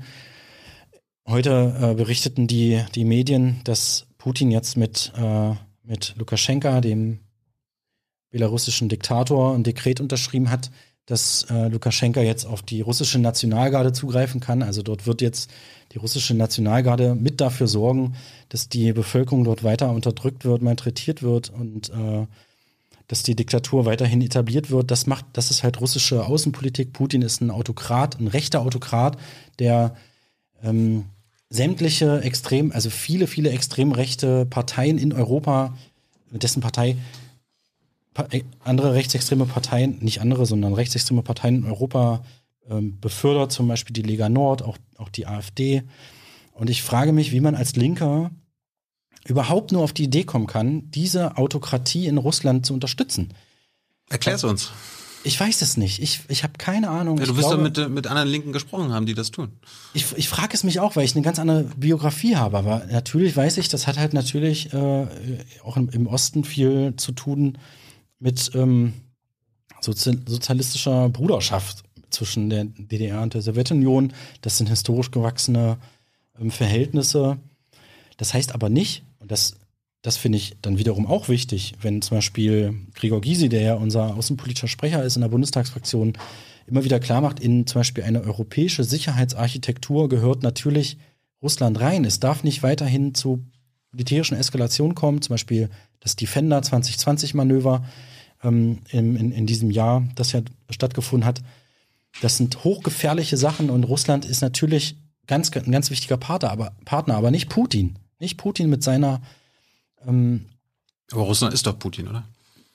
oder? Ja, es, also im Moment ja leider schon. Aber ähm, es gibt natürlich auch durchaus progressive Bewegungen. Leider zu wenige und zu, zu wenig mächtige.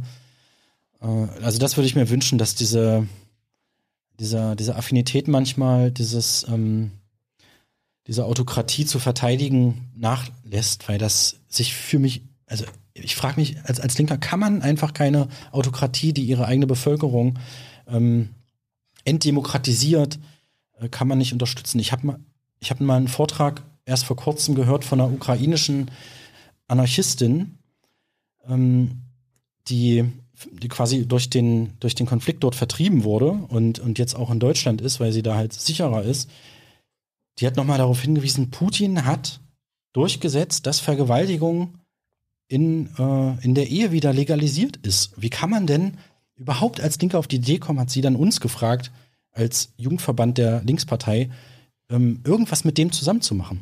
So, da hat sie vollkommen recht. Putin, sie hat gesagt, äh, Putin ist der Feind. So. Wie sieht das deine Linksjugend in Sachsen-Anhalt und deine Linkspartei? Genauso. Die, die Linksjugend, äh, die Linksjugend ist, was diese Frage angeht, ähm, sehr, sehr stabil würde ich mal sagen. Auch der Bundesverband ist da gerade sehr stabil, hat sich auch mit einigen, ähm, mit einigen Genossen angelegt, die da eher andere Positionen vertreten. Und ich finde das gut, weil das den Diskurs endlich voranbringt. Und ich, ich, ich habe ein breit, also ein total breites politisches Umfeld, also aus von, von den Grünen, von eher so radikal-linken, äh, von, von Ökos und so weiter. Wir machen ganz viel zusammen in Bündnissen und überall kommt dieses Thema auf, warum seid ihr so in der Russland-Frage? Was soll das? Verstehe ich. Was ist mit äh, NATO? Also Grüne und SPD sagen ja immer, wenn ihr ja. euch da irgendwie nicht von verabschiedet, ihr wollt ja quasi den NATO abschaffen. Das, das ist zum Beispiel so eine, ja, kommt, kommt immer, ist aber eigentlich total irrelevant, weil die NATO sich inzwischen ja selbst abgeschafft hat. Die ist ja ähm, implodiert, wenn das NATO-Mitglied Türkei mit, der Na mit dem NATO-Mitglied Griechenland ein äh, inzwischen also prämilitärischen Konflikt schon fährt um Erdgasvorkommen in, im östlichen Mittelmeer, wo sich dann auch noch das NATO-Mitglied Frankreich einschaltet, dann gibt es die NATO faktisch nicht mehr. Und deswegen finde ich die, finde ich das überhaupt da, absurd. Da könnt ihr es auch sein lassen. Dann könnt ihr auch sagen, okay, ihr, Ja, nee, ich finde ich finde es total absurd, das überhaupt, also überhaupt zu einem wichtigen Thema zu erklären. Denn, weil denn, denn nehmt doch, nehmt doch den SPD-Lern und den Grünen dieses Argument weg. Ja, machen ja einige. Also wird man ja dann sehen. Kommt ja auch nicht nur auf uns an, wie gesagt, ob es zu oder Grün kommt, sondern aber, aber das kommt ja auch auf die Grünen an, die ja halt auch gern. Äh, ja, aber, aber, aber, aber, das wäre doch ein strategisch genialer Move. Ihr verzichtet eurem, eurem Parteiprogramm, Wahlprogramm darauf, irgendwie irgendwas mit NATO und lasst es einfach laufen, weil ihr wisst, oder wie du sagst, die implodiert gerade von selbst. Dann nehmt ihr das Argument, genau. den Linken und den SPD. Ich finde das Argument gut. Also ist jetzt kein richtiges Argument, aber das ist eine Erklärung und würde mir das auch wünschen, na klar. Gibt es andere Positionen, die vielleicht. Wo ich sagen würde, die. Solltet überdenken, sollten über damit ihr. Ihr wollt ja am Ende, dass die CDU, die Union aus der Regierung geht, ne? Genau. Nee, tatsächlich. Nee, fällt mir gerade nichts ein. Was jetzt. Ähm, nee. Bist du Sozialist? Demokratischer Sozialist, ja. Was heißt das? Mit Leib und Seele. Demokratischer Sozialist bedeutet, es ist ja eigentlich, eigentlich ist es eher eine Formulierung, die natürlich erwachsen ist aus den gescheiterten Sozialismusentwürfen, äh, natürlich auch in der DDR, was kein Sozialismus für mich war. Denn Sozialismus ist für mich per se demokratisch, aber wenn er ähm, gegen, gegen den, den Willen der Bevölkerungsmehrheit, gegen gesellschaftliche Mehrheiten durchgesetzt wird, dann ist er autoritär und dann ist das, deswegen ist es gut, das auch nochmal zu, zu ähm, ja, zu spezifizieren, demokratischer Sozialismus. Und es gab halt in der, in der Geschichte immer einige, also einige Entwürfe des demokratischen Sozialismus, zum Beispiel halt in Chile, das angesprochene, oder äh, auch ganz spannend, das, das ist so total äh, unbekannt. Es gibt einen Bundesstaat in Indien, Kerala, im Südwesten, da war ich auch schon. Ähm, dort äh, gab es den in den 50er Jahren den ersten demokratischen Kommunismus von der Bevölkerung gewählt. Dort gibt es nur, äh, gibt es eigentlich nur zwei erfolgreiche Parteien, Kommunisten und Sozialdemokraten. Im Moment regieren, glaube ich, die Sozialdemokraten. Und äh, dieser Bundesstaat, der hat eine vielfach höhere ähm, Alphabetisierungsrate als äh, Gesamtindien, hat ähm, einen viel höheren Lebensstandard, eine viel geringere Armutsquote und es ist halt demokratisch erkämpft worden. Und das ist halt, ähm, das ist spannend. Also der Kernpunkt ist niemals gegen die gesellschaftlichen Mehrheiten. Warst du schon mal Sozialist? Also als Kind, keine Ahnung. Ja, vielleicht, vielleicht, du, vielleicht bist du als Kommunist gestartet oder ja. warst du ein Linksradikaler oder so. Ja, tatsächlich bin ich als, und das, äh, also ich hatte ja vorhin angesprochen, dass, dass ähm, dieser fast, das fast schon okkulthafte äh, Che Guevara verehren, mhm. was ich wirklich, was ich im Nachhinein total absurd finde, aber anerkenne, weil es zur eigenen Biografie gehört, ähm, bin ich halt eigentlich als Anti-Imperialist gestartet. So. Es gibt ja so in der äh, politischen Linken so mehrere Strömungen und eine davon ist die anti-imperialistische. Und, ähm, und viele, vieles davon, vieles davon steckt noch in mir, aber ich habe halt irgendwie gemerkt über die Jahre hinweg, dass viele Denkschablonen äh, von antiimperialistischen Linken starr fest, fest, feststecken, noch irgendwie in den 70er Jahren oder so. Zum Beispiel wird halt Russland nicht als imperialistische Macht verstanden, was ich überhaupt nicht nachvollziehen kann, weil na klar ist es das, das sieht man doch überall. Das hm. ist eine Imperialist, zutiefst imperialistische Großmacht. Ähm, Aber China dann auch. Hm? China dann auch. Na klar, natürlich. Fast, ne, absolut. Hm. Ja. Ich hatte vorhin beim Mittelmeer-Thema äh, vergessen, du bist ja auch äh, aktiv bei Mission Lifeline. Genau. Was machst du da? Also was heißt aktiv? Ähm, ich bin dort äh, Kolumnist. Mission Lifeline hat mehrere Kolumnistinnen und Kolumnisten, die ähm, regelmäßig Kolumnen schreiben. Ich schreibe einmal im Monat eine Kolumne. Vielleicht musst du kurz erklären, was Mission Lifeline ist. Mission Lifeline ist eine Seenotrettungsorganisation mhm. aus Dresden. Mhm. Genau. Vielleicht kennt, kennen die Zuschauerinnen und Zuschauer den Kapitän äh, Rentsch, der hat einen, ist relativ bekannt. Und im Moment haben die zum Beispiel Seenotrettungsmissionen auch vor den Kanarischen Inseln. Dort gibt es gerade sehr viele Fluchtbewegungen zu den Kanarischen Inseln, äh, aber keine Schiffe. Und ja, die machen halt einfach, vollbringen Großartiges. Und ja, das sind halt eigentlich die, das sind die eigentlichen Heldinnen und Helden unserer Zeit. Die Menschen, die äh, hier ihre, ihr Privatleben aufgeben, um andere Menschen, andere Menschen Leben zu retten im Mittelmeer oder dort. Und ich bin halt nur einer von mehreren, die halt eine Kolumne schreiben dürfen, um halt sozusagen Meinungen zu kolportieren, rüberzubringen. Warst du schon mal auf einem Schiff auf dem Mittelmeer? Nein, tatsächlich noch nicht. Würdest du das mal machen? Ja. Ja. Das, die Frage ist, ob das das, äh, ob, der, ob der eigene Lebensentwurf, ähm, die eigenen, ja, auch, auch sozialen Gefüge, persönlichen Notwendigkeiten das überhaupt hergeben. Und das, das ist halt nicht der Fall, sonst hätte ich das auch schon längst gemacht.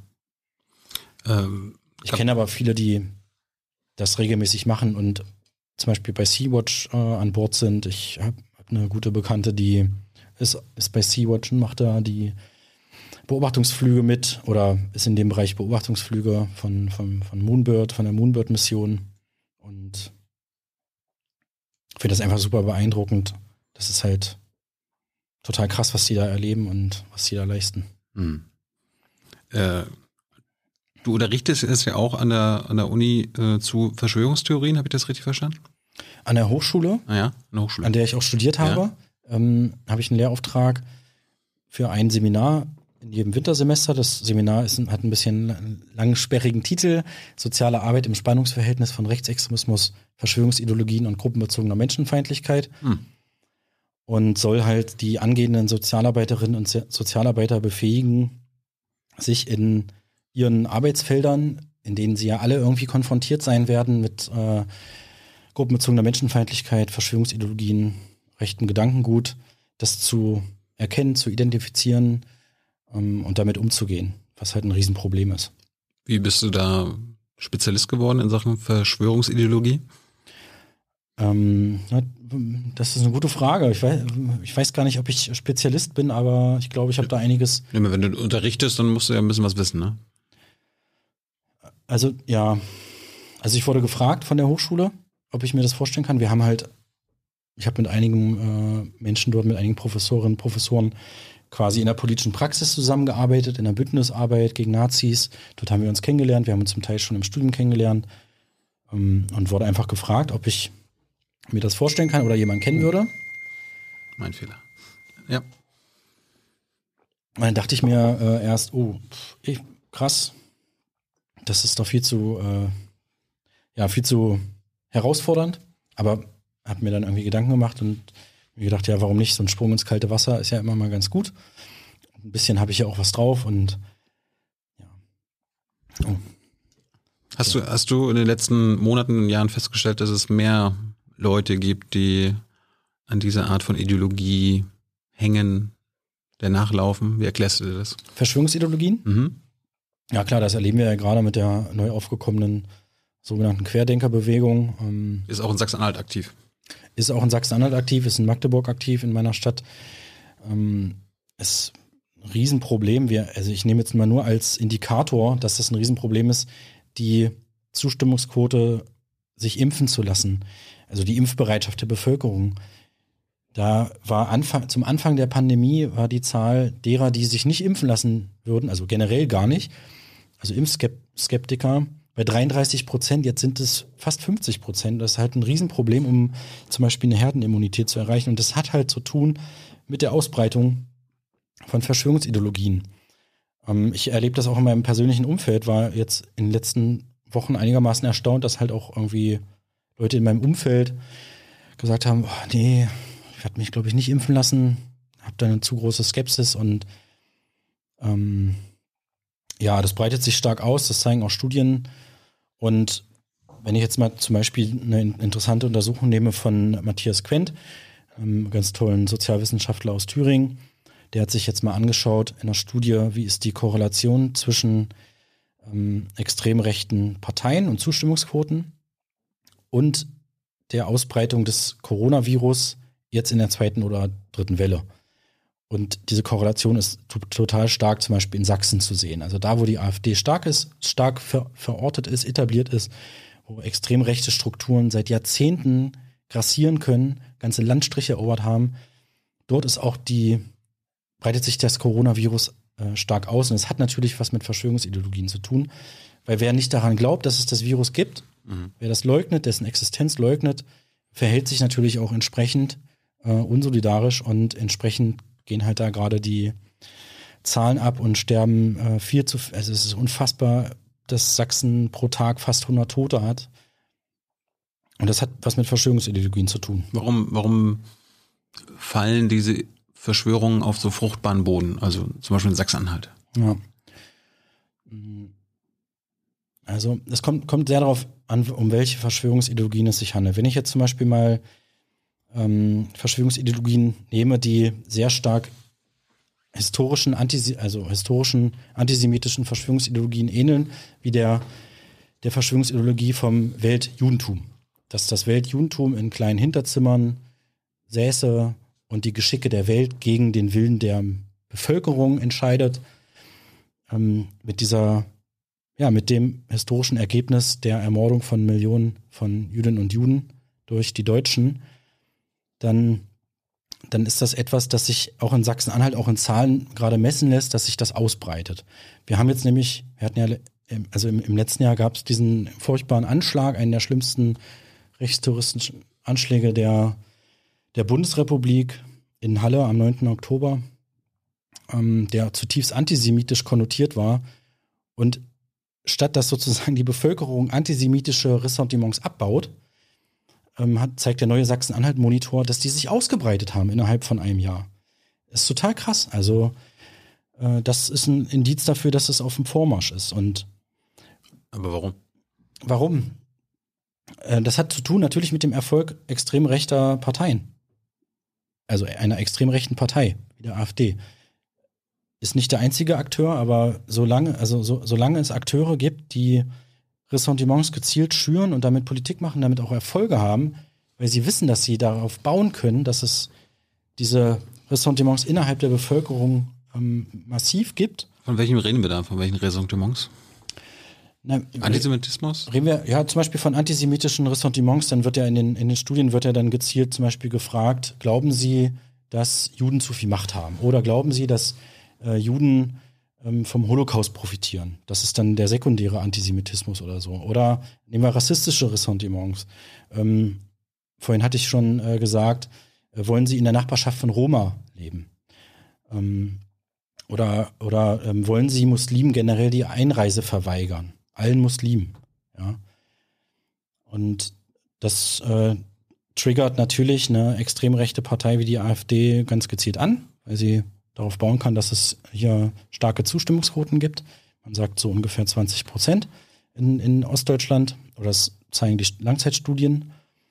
Ähm, und die, die Ursachen dafür sind natürlich total komplex. Das kann man jetzt nicht so einfach äh, in, in, in der Kürze erklären. Aber genau, wir haben Zeit und ich würde jetzt einfach mal den, den Anfang machen damit, dass es das, ähm, es hat natürlich eine lange Entwicklungsgeschichte. Also nehmen wir jetzt, nehmen wir mal Rassistische Ressentiments, die sind natürlich Jahrhunderte alt. Ressentiments gegenüber Roma sind ähnlich alt in Europa wie der ähm, christlich, früher christlich geprägte ähm, Antijudaismus, aus dem ja dann der Antisemitismus entstanden ist. Und ähm, eine Gesellschaft oder politische Akteure, die sich nicht damit befassen, die das sogar, die Existenz dieser der massiven Ausbreitung dieser Ressentiments sogar leugnen oder selbst internalisiert haben, wie bei der CDU oder bei vielen anderen politischen Akteuren, da würde ich jetzt auch die Linke nicht rausnehmen. Da gibt es natürlich auch einige, die haben Ressentiments in sich. Wenn, wenn das die sogenannte Mitte der Gesellschaft, wie sich ja ähm, bestimmte demokratische Akteure immer bezeichnen, nicht damit befassen wollen, dass sie selbst Teil des Problems sind, dann wird es auch natürlich niemals gelöst. Nehmen wir nochmal das Beispiel Sachsen. Dort hat der ehemalige Ministerpräsident Kurt Biedenkopf diesen Satz geprägt, der war halt Jahr, jahrelang Ministerpräsident, den Satz geprägt, die Sachsen sind immun gegen Rechtsextremismus. Und wer so Politik macht, der wird haben das Problem. Haben sie eine Impfung bekommen oder was? Hm, genau, ja. Das sieht man ja jetzt. Äh, ja, toll. Und eine Politik, die seit Jahrzehnten nichts dagegen unternimmt, das Problem zu lösen, weil, weil sie es nicht mal anerkennt, ist natürlich nicht in der Lage, das, äh, das zu bekämpfen. Also Wie lässt sich das denn lösen? Du kannst ja nicht alle in irgendwelche Umerziehungscamps stecken. Nein, um Gottes Willen. Nee, bitte. Oder mit Bildung, die, die Leute gehen ja nicht mehr zur Schule oder. Bildung ist ein Riesenaspekt, vor allem politische Bildung. Ähm, hier, hier greift halt sehr stark ein die, die informelle Bildung, also außerhalb der Schule. Das machen dann zivilgesellschaftliche Institutionen wie zum Beispiel eben auch der Flüchtlingsrat oder in Sachsen-Anhalt gibt es das Netzwerk für Demokratie und Courage. Die gehen dann halt an Schulen, die machen Workshops zu allen möglichen Themen, zum Thema Klassismus zum Beispiel. Ist auch so ein, so ein, so ein Ressentiment, das einfach kaum Beachtung findet, obwohl es halt super wichtig ist. Ähm, oder machen Workshops zum Thema Antisemitismus mit Schülerinnen und Schülern, weil die Schulen oft gar nicht in der Lage sind, das, äh, das zu leisten, weil die sind natürlich auch gebunden an Lehrpläne und dann hat man halt irgendwie mal das Problem, dass ein Lehrer da auch gar nicht fit ist. Oder es gibt natürlich auch Lehrer, Lehrerinnen, die selbst Ressentiments in sich tragen und die auch propagieren. Mhm. Höcke ist auch Lehrer. Und politische Bildung aus dem informellen Bereich. Und wenn dann aber gleichzeitig die, diese Organisationen, die halt diese tolle Bildungsarbeit machen, die tolle Angebote haben, immer wieder abhängig sind von, also, also immer wieder quasi so ab Sommer gucken müssen, wie sie nächstes Jahr noch weitermachen können, weil sie Projektmittel brauchen, die sie dann beantragen müssen und dann aber nicht bekommen, ähm, kann sich das natürlich nicht verstetigen, dieses Engagement. Und wenn, es ist halt wirklich eine harte Arbeit in, in so einem Bildungsverein, diese Bildungsarbeit zu leisten, wenn man sich gleichzeitig um die eigene Existenz kümmern muss. Also hier muss eine bessere Ausfinanzierung her, damit diese demokratischen Akteure weiterhin ihre Bildungsarbeit machen können. Und dann wächst sich das über die Generationen einigermaßen heraus. Und ganz wichtig, da kommt dann sozusagen der andere Faktor hinzu, ähm, nennt sich Kontakthypothese. Also wenn Menschen ab der frühen Kindheit, also quasi ab Kindesbein an, Kontakt haben mit gesellschaftlicher Vielfalt, also auch mit Menschen aus anderen, mit, an, mit einer anderen Hautfarbe, andere Sprachen, andere, Herkün andere Herkunft, andere Lebensentwurf, andere sexuelle Orientierung oder Identität, dann ähm, entstehen Ressentiments gar nicht erst. Also dann entsteht eine Immunisierung, die ist viel stärker als alles andere. Wenn man aufwächst in nicht nur weißen Kontexten zum Beispiel. Ich bin in der Schule gewesen, ich weiß gar nicht, ob da überhaupt ein nicht weißer Mensch war.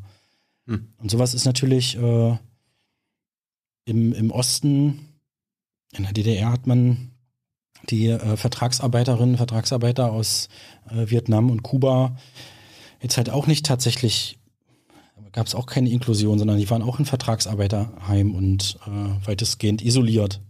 Ja. So dass, dass halt die autochtone Bevölkerung, also die mehrheitlich schon immer dort ansässige weiße Bevölkerung kaum mit Vielfalt konfrontiert war. Und deswegen gibt es in den Regionen, wo es am wenigsten Vielfalt gibt, also die geringste Ausländerquote gibt, gibt es den, äh, die, die größten Zustimmungsquoten und Erfolge für rechtsextreme Parteien. Sachsen, Sachsen-Anhalt. Diese beiden Sachen, also Bildung, politische Bildung, Kontakthypothese. Ja, aber das würde ja dann bedeuten, Bildung ist eine Generationssache. Du hast gerade selbst gesagt, das dauert mehrere Generationen. Genau. Kontakthypothese ja. auch. Ja. Das heißt, wir müssen jetzt noch ja, leider. viele Generationen ja. mit genau. Nazis leben, oder Ja, was? so ist es. Das ist die Scheiße. Ähm, genauso, genauso sieht es aus. Das muss man sich bewusst sein, dass das ein ganz langwieriger Transforma jetzt haben wir wieder Transformationsprozess ist, eine Gesellschaft der Vielfalt. Ähm, es gibt diesen tollen ähm, Schriftsteller Max Scholleck, der, der, der propagiert immer wieder die Ra Gesellschaft der radikalen Vielfalt. Ähm, die muss verteidigt werden. Und es sind ja gerade so krasse gesellschaftliche Auseinandersetzungen rund um Vielfalt. Und ähm, das geht natürlich vor allem dann, wenn die vielfältige Gesellschaft auch repräsentiert wird, auch in der Politik. Also wenn ähm, nicht weiße Menschen ähm, natürlich auch Repräsentation erfahren. So. In den höchsten politischen Ebenen. Das ist äh, super entscheidend. Aber das reicht natürlich nicht aus. Wie sieht es bei euch äh, in Sachsen-Anhalt mit der Polizei aus? Gibt es dort ähm, rechten Netzwerke? Ist das, bist du, ist, oh Gott, oh Gott.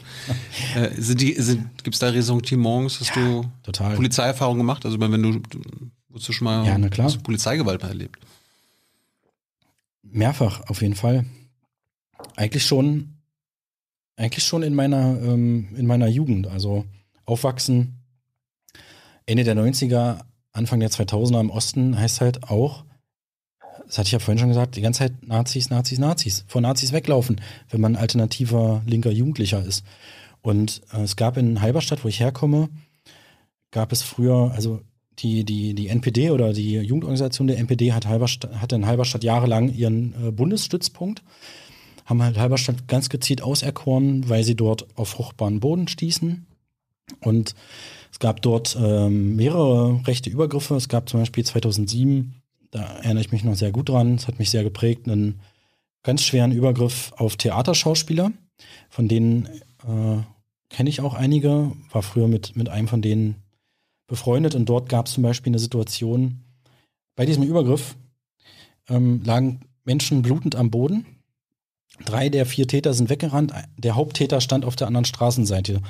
Die Polizei wurde gerufen, kam. Die Menschen, die sich noch äh, halten konnten, also die, also die nicht am Boden lagen und medizinisch versorgt werden mussten, wiesen darauf hin, da drüben steht der Täter. Da steht er, da grinst er und die Polizei lässt ihn laufen.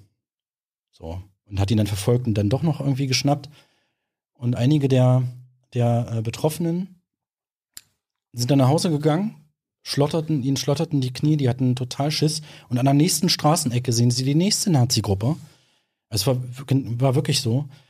Da sehen sie die nächste Nazi-Gruppe, rufen, verstecken sich in, in, in einem Hauseingang, rufen die Polizei und kriegen dann von den Polizisten am Telefon vermittelt, dass er ihnen nicht glaubt. Ja, was soll das denn? Was, was erzählen Sie denn hier? Dann konnten die sich halt selbst einen Plan machen, wie sie der nächsten Situation, der nächsten Gefährdungssituation mit Nazis aus dem Weg gehen. Das waren so die ersten Kontakte mit dem Agieren von Polizei im Zusammenhang mit äh, Nazi-Gewalt. Und dieses. Das hat sich doch verbessert jetzt, oder? Hm, also nein. Ähm, wir haben jetzt gerade, also es gibt jetzt gerade mehrere Vorfälle mit äh, rechtsextremen Chatgruppen. Das ist ja sowieso ein bundesweites Phänomen. Da kann man ja quasi jeden Tag ähm, muss man ja aufpassen, dass man noch alles auf dem Schirm hat und also eine Tabelle. Einzelfälle, Einzelfälle. Alles Einzelfälle, genau, da muss man ja einen Kalender schon führen. Ich habe tatsächlich auch fast schon einen angefangen. Und in Sachsen-Anhalt, in Magdeburg, äh, in der Bereitschaftspolizei Sachsen-Anhalt gibt es jetzt mehrere Vorfälle. Dort hat die, haben, also ähm, da gibt es quasi Polizistinnen und Polizisten, die sich zum Glück trauen, das ähm, quasi anonym zu melden. Da gibt es jetzt zwei äh, Leaks die sich mit einem Brief gemeldet haben. Dort hat die fast die komplette Bereitschaftspolizei der Polizei in Magdeburg, wo ich herkomme, den äh, eigenen Caterer die ganze Zeit als der Jude bezeichnet. Wir gehen jetzt zum Juden, das schmeckt nicht beim Juden, der äh, und so weiter. Oder auch der Hebräer, so. Das war das erste Ding, sollte sich jetzt der letzte Innenminister Starknecht mit befassen. Äh, okay, er hat ein paar Untersuchungen eingeleitet, ist natürlich ein Jahr nach dem Anschlag in Halle ein besonderes Problem, wenn die eigene Polizei, die damals versagt hat, selbst antisemitisch ist. Jetzt gibt es den nächsten Brief, da geht es um Rassismus, rassistische Chatgruppen. Dort werden ähm, SS-Bilder, Hitler-Bilder in den äh, Polizei, in dieser Polizei-Chatgruppe geteilt und äh, jemand hat das, hatte halt keinen Bock mehr drauf und das hat das gemeldet. So, und jetzt soll eigentlich, sollte eigentlich ein äh, interner Ermittler oder also ein, äh, ex, also ein extern beauftragter Ermittler damit betraut werden, das zu untersuchen. Und auch das wird wieder von der CDU verhindert. Auch das wird torpediert, dass dieses Problem untersucht wird. Also es wird gedeckelt ohne Ende und das ist. Äh Aber die, für die ist, ist, ist die AfD doch die größte Gefahr, oder nicht? Warum, warum machen sie denn da nichts? Ich. Sie, also, ja, sie müssten, sie müssten so langsam mal verstehen, dass Faschos für sie selbst die größte Gefahr sind. Walter Lübcke ist sozusagen das allerschlimmste Beispiel dafür, dass, dass, dass, es, dass die Gewalt von Faschisten sie letztlich selbst zermalmt. dass sie, dass sie sie le letztlich selbst ähm, töten kann. Also wirklich eliminieren kann. Und trotzdem gibt es diese Vorfälle, dass, oder diese, diese Prozesse in der CDU Sachsen-Anhalt, dass halt irgendwie, dass zwei aus der absoluten Fraktionsspitze der Landtagsfraktion diesen Text schreiben, wir wollen das Nationale mit dem Sozialen versöhnen. Ja. Was ist denn das für eine CDU da in Sachsen-Anhalt? Es ist halt eine CDU, die ähm, ich würde sagen, ein, also zu den rechtesten Landesverbänden gehört.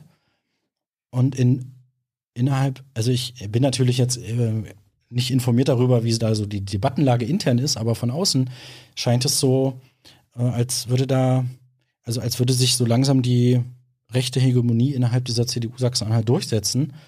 Ähm, und wir haben das gesehen jetzt mit, mit, äh, mit der Causa Rainer Haseloff, der ja von seinem Innenminister Stahlknecht fast schon so ein bisschen weggeputscht werden sollte, der dann das erste Mal, das hat man ihm auch gar nicht zugetraut, ähm, so ein Machtwort sprach und ihn entlassen hat.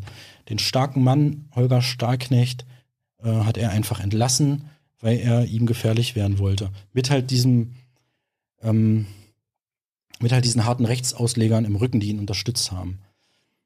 Und immer noch unterstützen.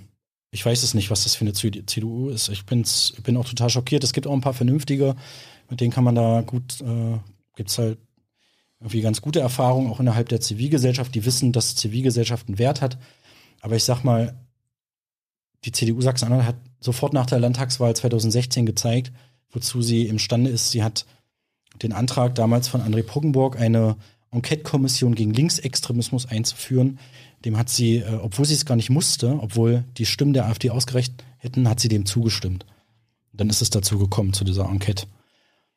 Und ist, die, ist denn die Gefahr real, dass äh, nach der nächsten Wahl in Sachsen-Anhalt, die ist ja auch nächstes Jahr, ähm, die, diese CDU mit der AfD koaliert? Die Oder ist, ist, die jetzt ist die Gefahr gebannt, weil der Kopf der rechten CDU stark jetzt weg ist? Na, ich würde ich würd nicht mal sagen, dass Starknecht der Kopf der CDU-Rechten ist. Ich glaube, er ist halt so ein, so ein Opportunist, der sich halt ganz, also der wollte halt, der will halt selbst Ministerpräsident werden. Der wollte das schon immer und der hat sich jetzt geguckt, äh, sich die Mehrheiten angeschaut. Selbst hat er aber auch zum Beispiel, was ich so bemerkenswert finde, im Landtag Reden gehalten, zum Beispiel damals gegen André Poggenburg. Poggenburg, der hat Anfang 2017 mal diesen Satz gesagt, ähm, da, da ging es um Proteste an der Uni Magdeburg gegen eine AfD-Veranstaltung. Die Proteste waren sehr entschlossen, war eine gute Sache so. Und der hat dann im Landtag gesagt, zu den anderen Parteien helfen sie dabei mit, die Wucherung im deutschen Volkskörper endgültig loszuwerden. Also eine total hitlereske Rede. Und dann ist Starknecht aufgestanden und hat tatsächlich ihn mit Hitler verglichen. Das kann, konnte der halt auch. Und jetzt ist der so abgedriftet, weil er äh, diese Mehrheiten braucht. Und ähm, das ist, das ist unentschieden, würde ich sagen. Also, wenn es einen Landesverband der CDU gibt, der am ehesten dazu neigt, mit der AfD zusammenzuarbeiten, dann ist es der Sachsen-Anhaltische. Dafür gibt es viele Indizien. Wir machen uns in Sachsen-Anhalt äh, innerhalb der Zivilgesellschaft echt, echt Sorgen, ähm, dass, dass sich diese Rechte, die Rechtsausleger ähm, da durchsetzen. Es ließ sich am besten werden und am einfachsten, wenn äh, Linke, SPDler und genau. Grüne eine Mehrheit hätten. Richtig. Warum, warum scheitert das? Das scheitert gerade an den gesellschaftlichen Mehrheiten. Im Moment sind die Zustimmungsquoten leider nicht so, dass man auch nur annähernd in der Lage wäre, das zu schaffen. Das ist leider so. Vielleicht müsst ihr euch neu aufstellen oder ein paar neue Ideen haben. Ich bin sehr dafür, das zu machen, auf jeden Fall. Aber wir, wir, also gerade wir als Linke, ich glaube, in der letzten Umfrage waren wir bei 17 Prozent. Ähm, was ungefähr dem Ergebnis von 2016 entspricht, was leider kein gutes Ergebnis war. Ich glaube, wir können, äh, können dann noch ordentlich zulegen und mal gucken. Also glaube, es ist äh, viel in Bewegung im nächsten Jahr, vor allem aufgrund der Corona-Pandemie. Äh, werden ja nochmal andere gesellschaftliche Fragen diskutiert. Ähm, wir hatten 2016 so eine Situation, da ging es halt viel um die Migrationspolitik. Und jetzt haben wir eine Situation, da geht es um soziale Auseinandersetzungen und da ist natürlich eine Linke total wichtig, die äh, immer, immer wieder sagt, die Krisenkosten dürfen nicht zulasten derjenigen verteilt werden, die eh schon nichts haben, sondern die müssen natürlich verteilt werden auf den Schultern, die das tragen können. Also Vermögensabgabe die Reichen müssen äh, beteiligt werden und so weiter und so fort. Ich glaube, da ist noch einiges im Spiel und wir werden da. Hast du Merkel nicht gehört? Die unsere Reichen können, ja, ja, jetzt, genau. können jetzt nicht noch zusätzlich ja, belastet werden. Na klar, natürlich habe ich das gehört. Und genau das ist es ja. Genau das ist ja das, was eine Linke in die Offensive bringen muss. Wir müssen nicht nur sagen, die Corona-Politik hier in Deutschland ab der zweiten Welle hat nicht nur dazu geführt, dass unnötigerweise viel zu viele Menschen sterben mussten und jetzt gerade sterben, weil die Weihnachtskonjunktur gerettet werden musste. Ähm, und das war, das ist der, das ist der springende Punkt, sondern wir müssen auch darüber sprechen, wie werden jetzt die Haushalte verteilt, wohin geht das Geld, welche gesellschaftlichen Gruppen werden runterfallen und wer wird überhaupt nichts zahlen müssen, obwohl er das könnte. Ja. Ich glaube, wenn wir das weiter, wenn wir das noch stärker in die Offensive bringen, dann haben wir auch die Chance, wieder Vertrauen zurückzugewinnen. Und das haben wir halt zum Teil auch, auch äh, verloren. Also ich glaube, das ist nicht aussichtslos. Und wenn nochmal noch ein anderer Punkt, die CDU bzw. auch CSU hat ja schon weitreichende Erfahrungen mit der tollen äh, Strategie, ähm, den Nazis nach dem Mund zu reden oder Position zu übernehmen. Nehmen wir mal den Wahlkampf der CSU in Bayern mhm.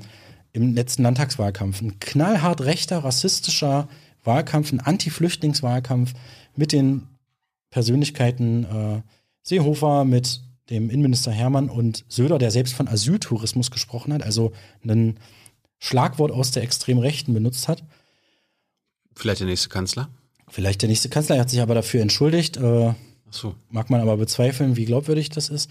Ähm, worauf ich hinaus wollte, die haben natürlich gemerkt, diese Strategie ist krachend gescheitert, weil die Leute sind, sind ihnen weggelaufen zu den Grünen, weil das sozusagen konservativ-liberale Milieu, also die Leute, die von Demokratie noch was halten und von einer pluralistischen Gesellschaft was halten, ähm, sind halt erschrocken, wenn die eigene Partei, die sie normalerweise unterstützen würden, solche Parolen auf einmal drischt. Deswegen sind die zu den Grünen gegangen, was ja auch eine, zum Teil eine Partei ist, die auch konservative Milieus anspricht, wie wir das ja in Baden-Württemberg zum Beispiel auch sehen können. Und die haben die Lehre daraus gezogen, deswegen ist Söder auf einmal tatsächlich zumindest in seinen Äußerungen, relativ, also ganz verändert. Und auch Seehofer hatte mal so eine kurze Phase der, der Altersmilde und hat nicht mehr so die krassen rechten Parolen rausgehauen. Und das hat aber die CDU Sachsen-Anhalt noch nicht kapiert. Dass das, das ist, selbst für sie ist das zum Scheitern verurteilt. Und ich glaube, wenn die so weitermachen, dann werden äh, viele von, ja, viele der, der recht, äh, der konservativ-liberalen christlichen Wähler, die noch mit Nächstenliebe was anfangen können, die werden dann zu anderen Parteien wieder, wie auch uns, SPD, Grüne gehen. Das Hey Leute, Thilo hier. Unsere naive Arbeit in der Bundespressekonferenz und unsere wöchentlichen Interviews, die sind nur möglich, weil ihr uns finanziell unterstützt. Und damit das so bleibt, bitten wir euch, uns entweder per Banküberweisung oder PayPal zu unterstützen. Weitere Infos findet ihr in der Podcast-Beschreibung. Danke dafür. Gehst du denn hoffnungsvoll ins nächste Jahr? Ja, wir, mega, haben, wir, haben Bund, wir haben Bundestagswahl. Na klar. Naja, mich interessiert ja vor allem auch die Landtagswahl, ja. weil das der eigene Erlebnisraum ist. Ich kandidiere ja auch.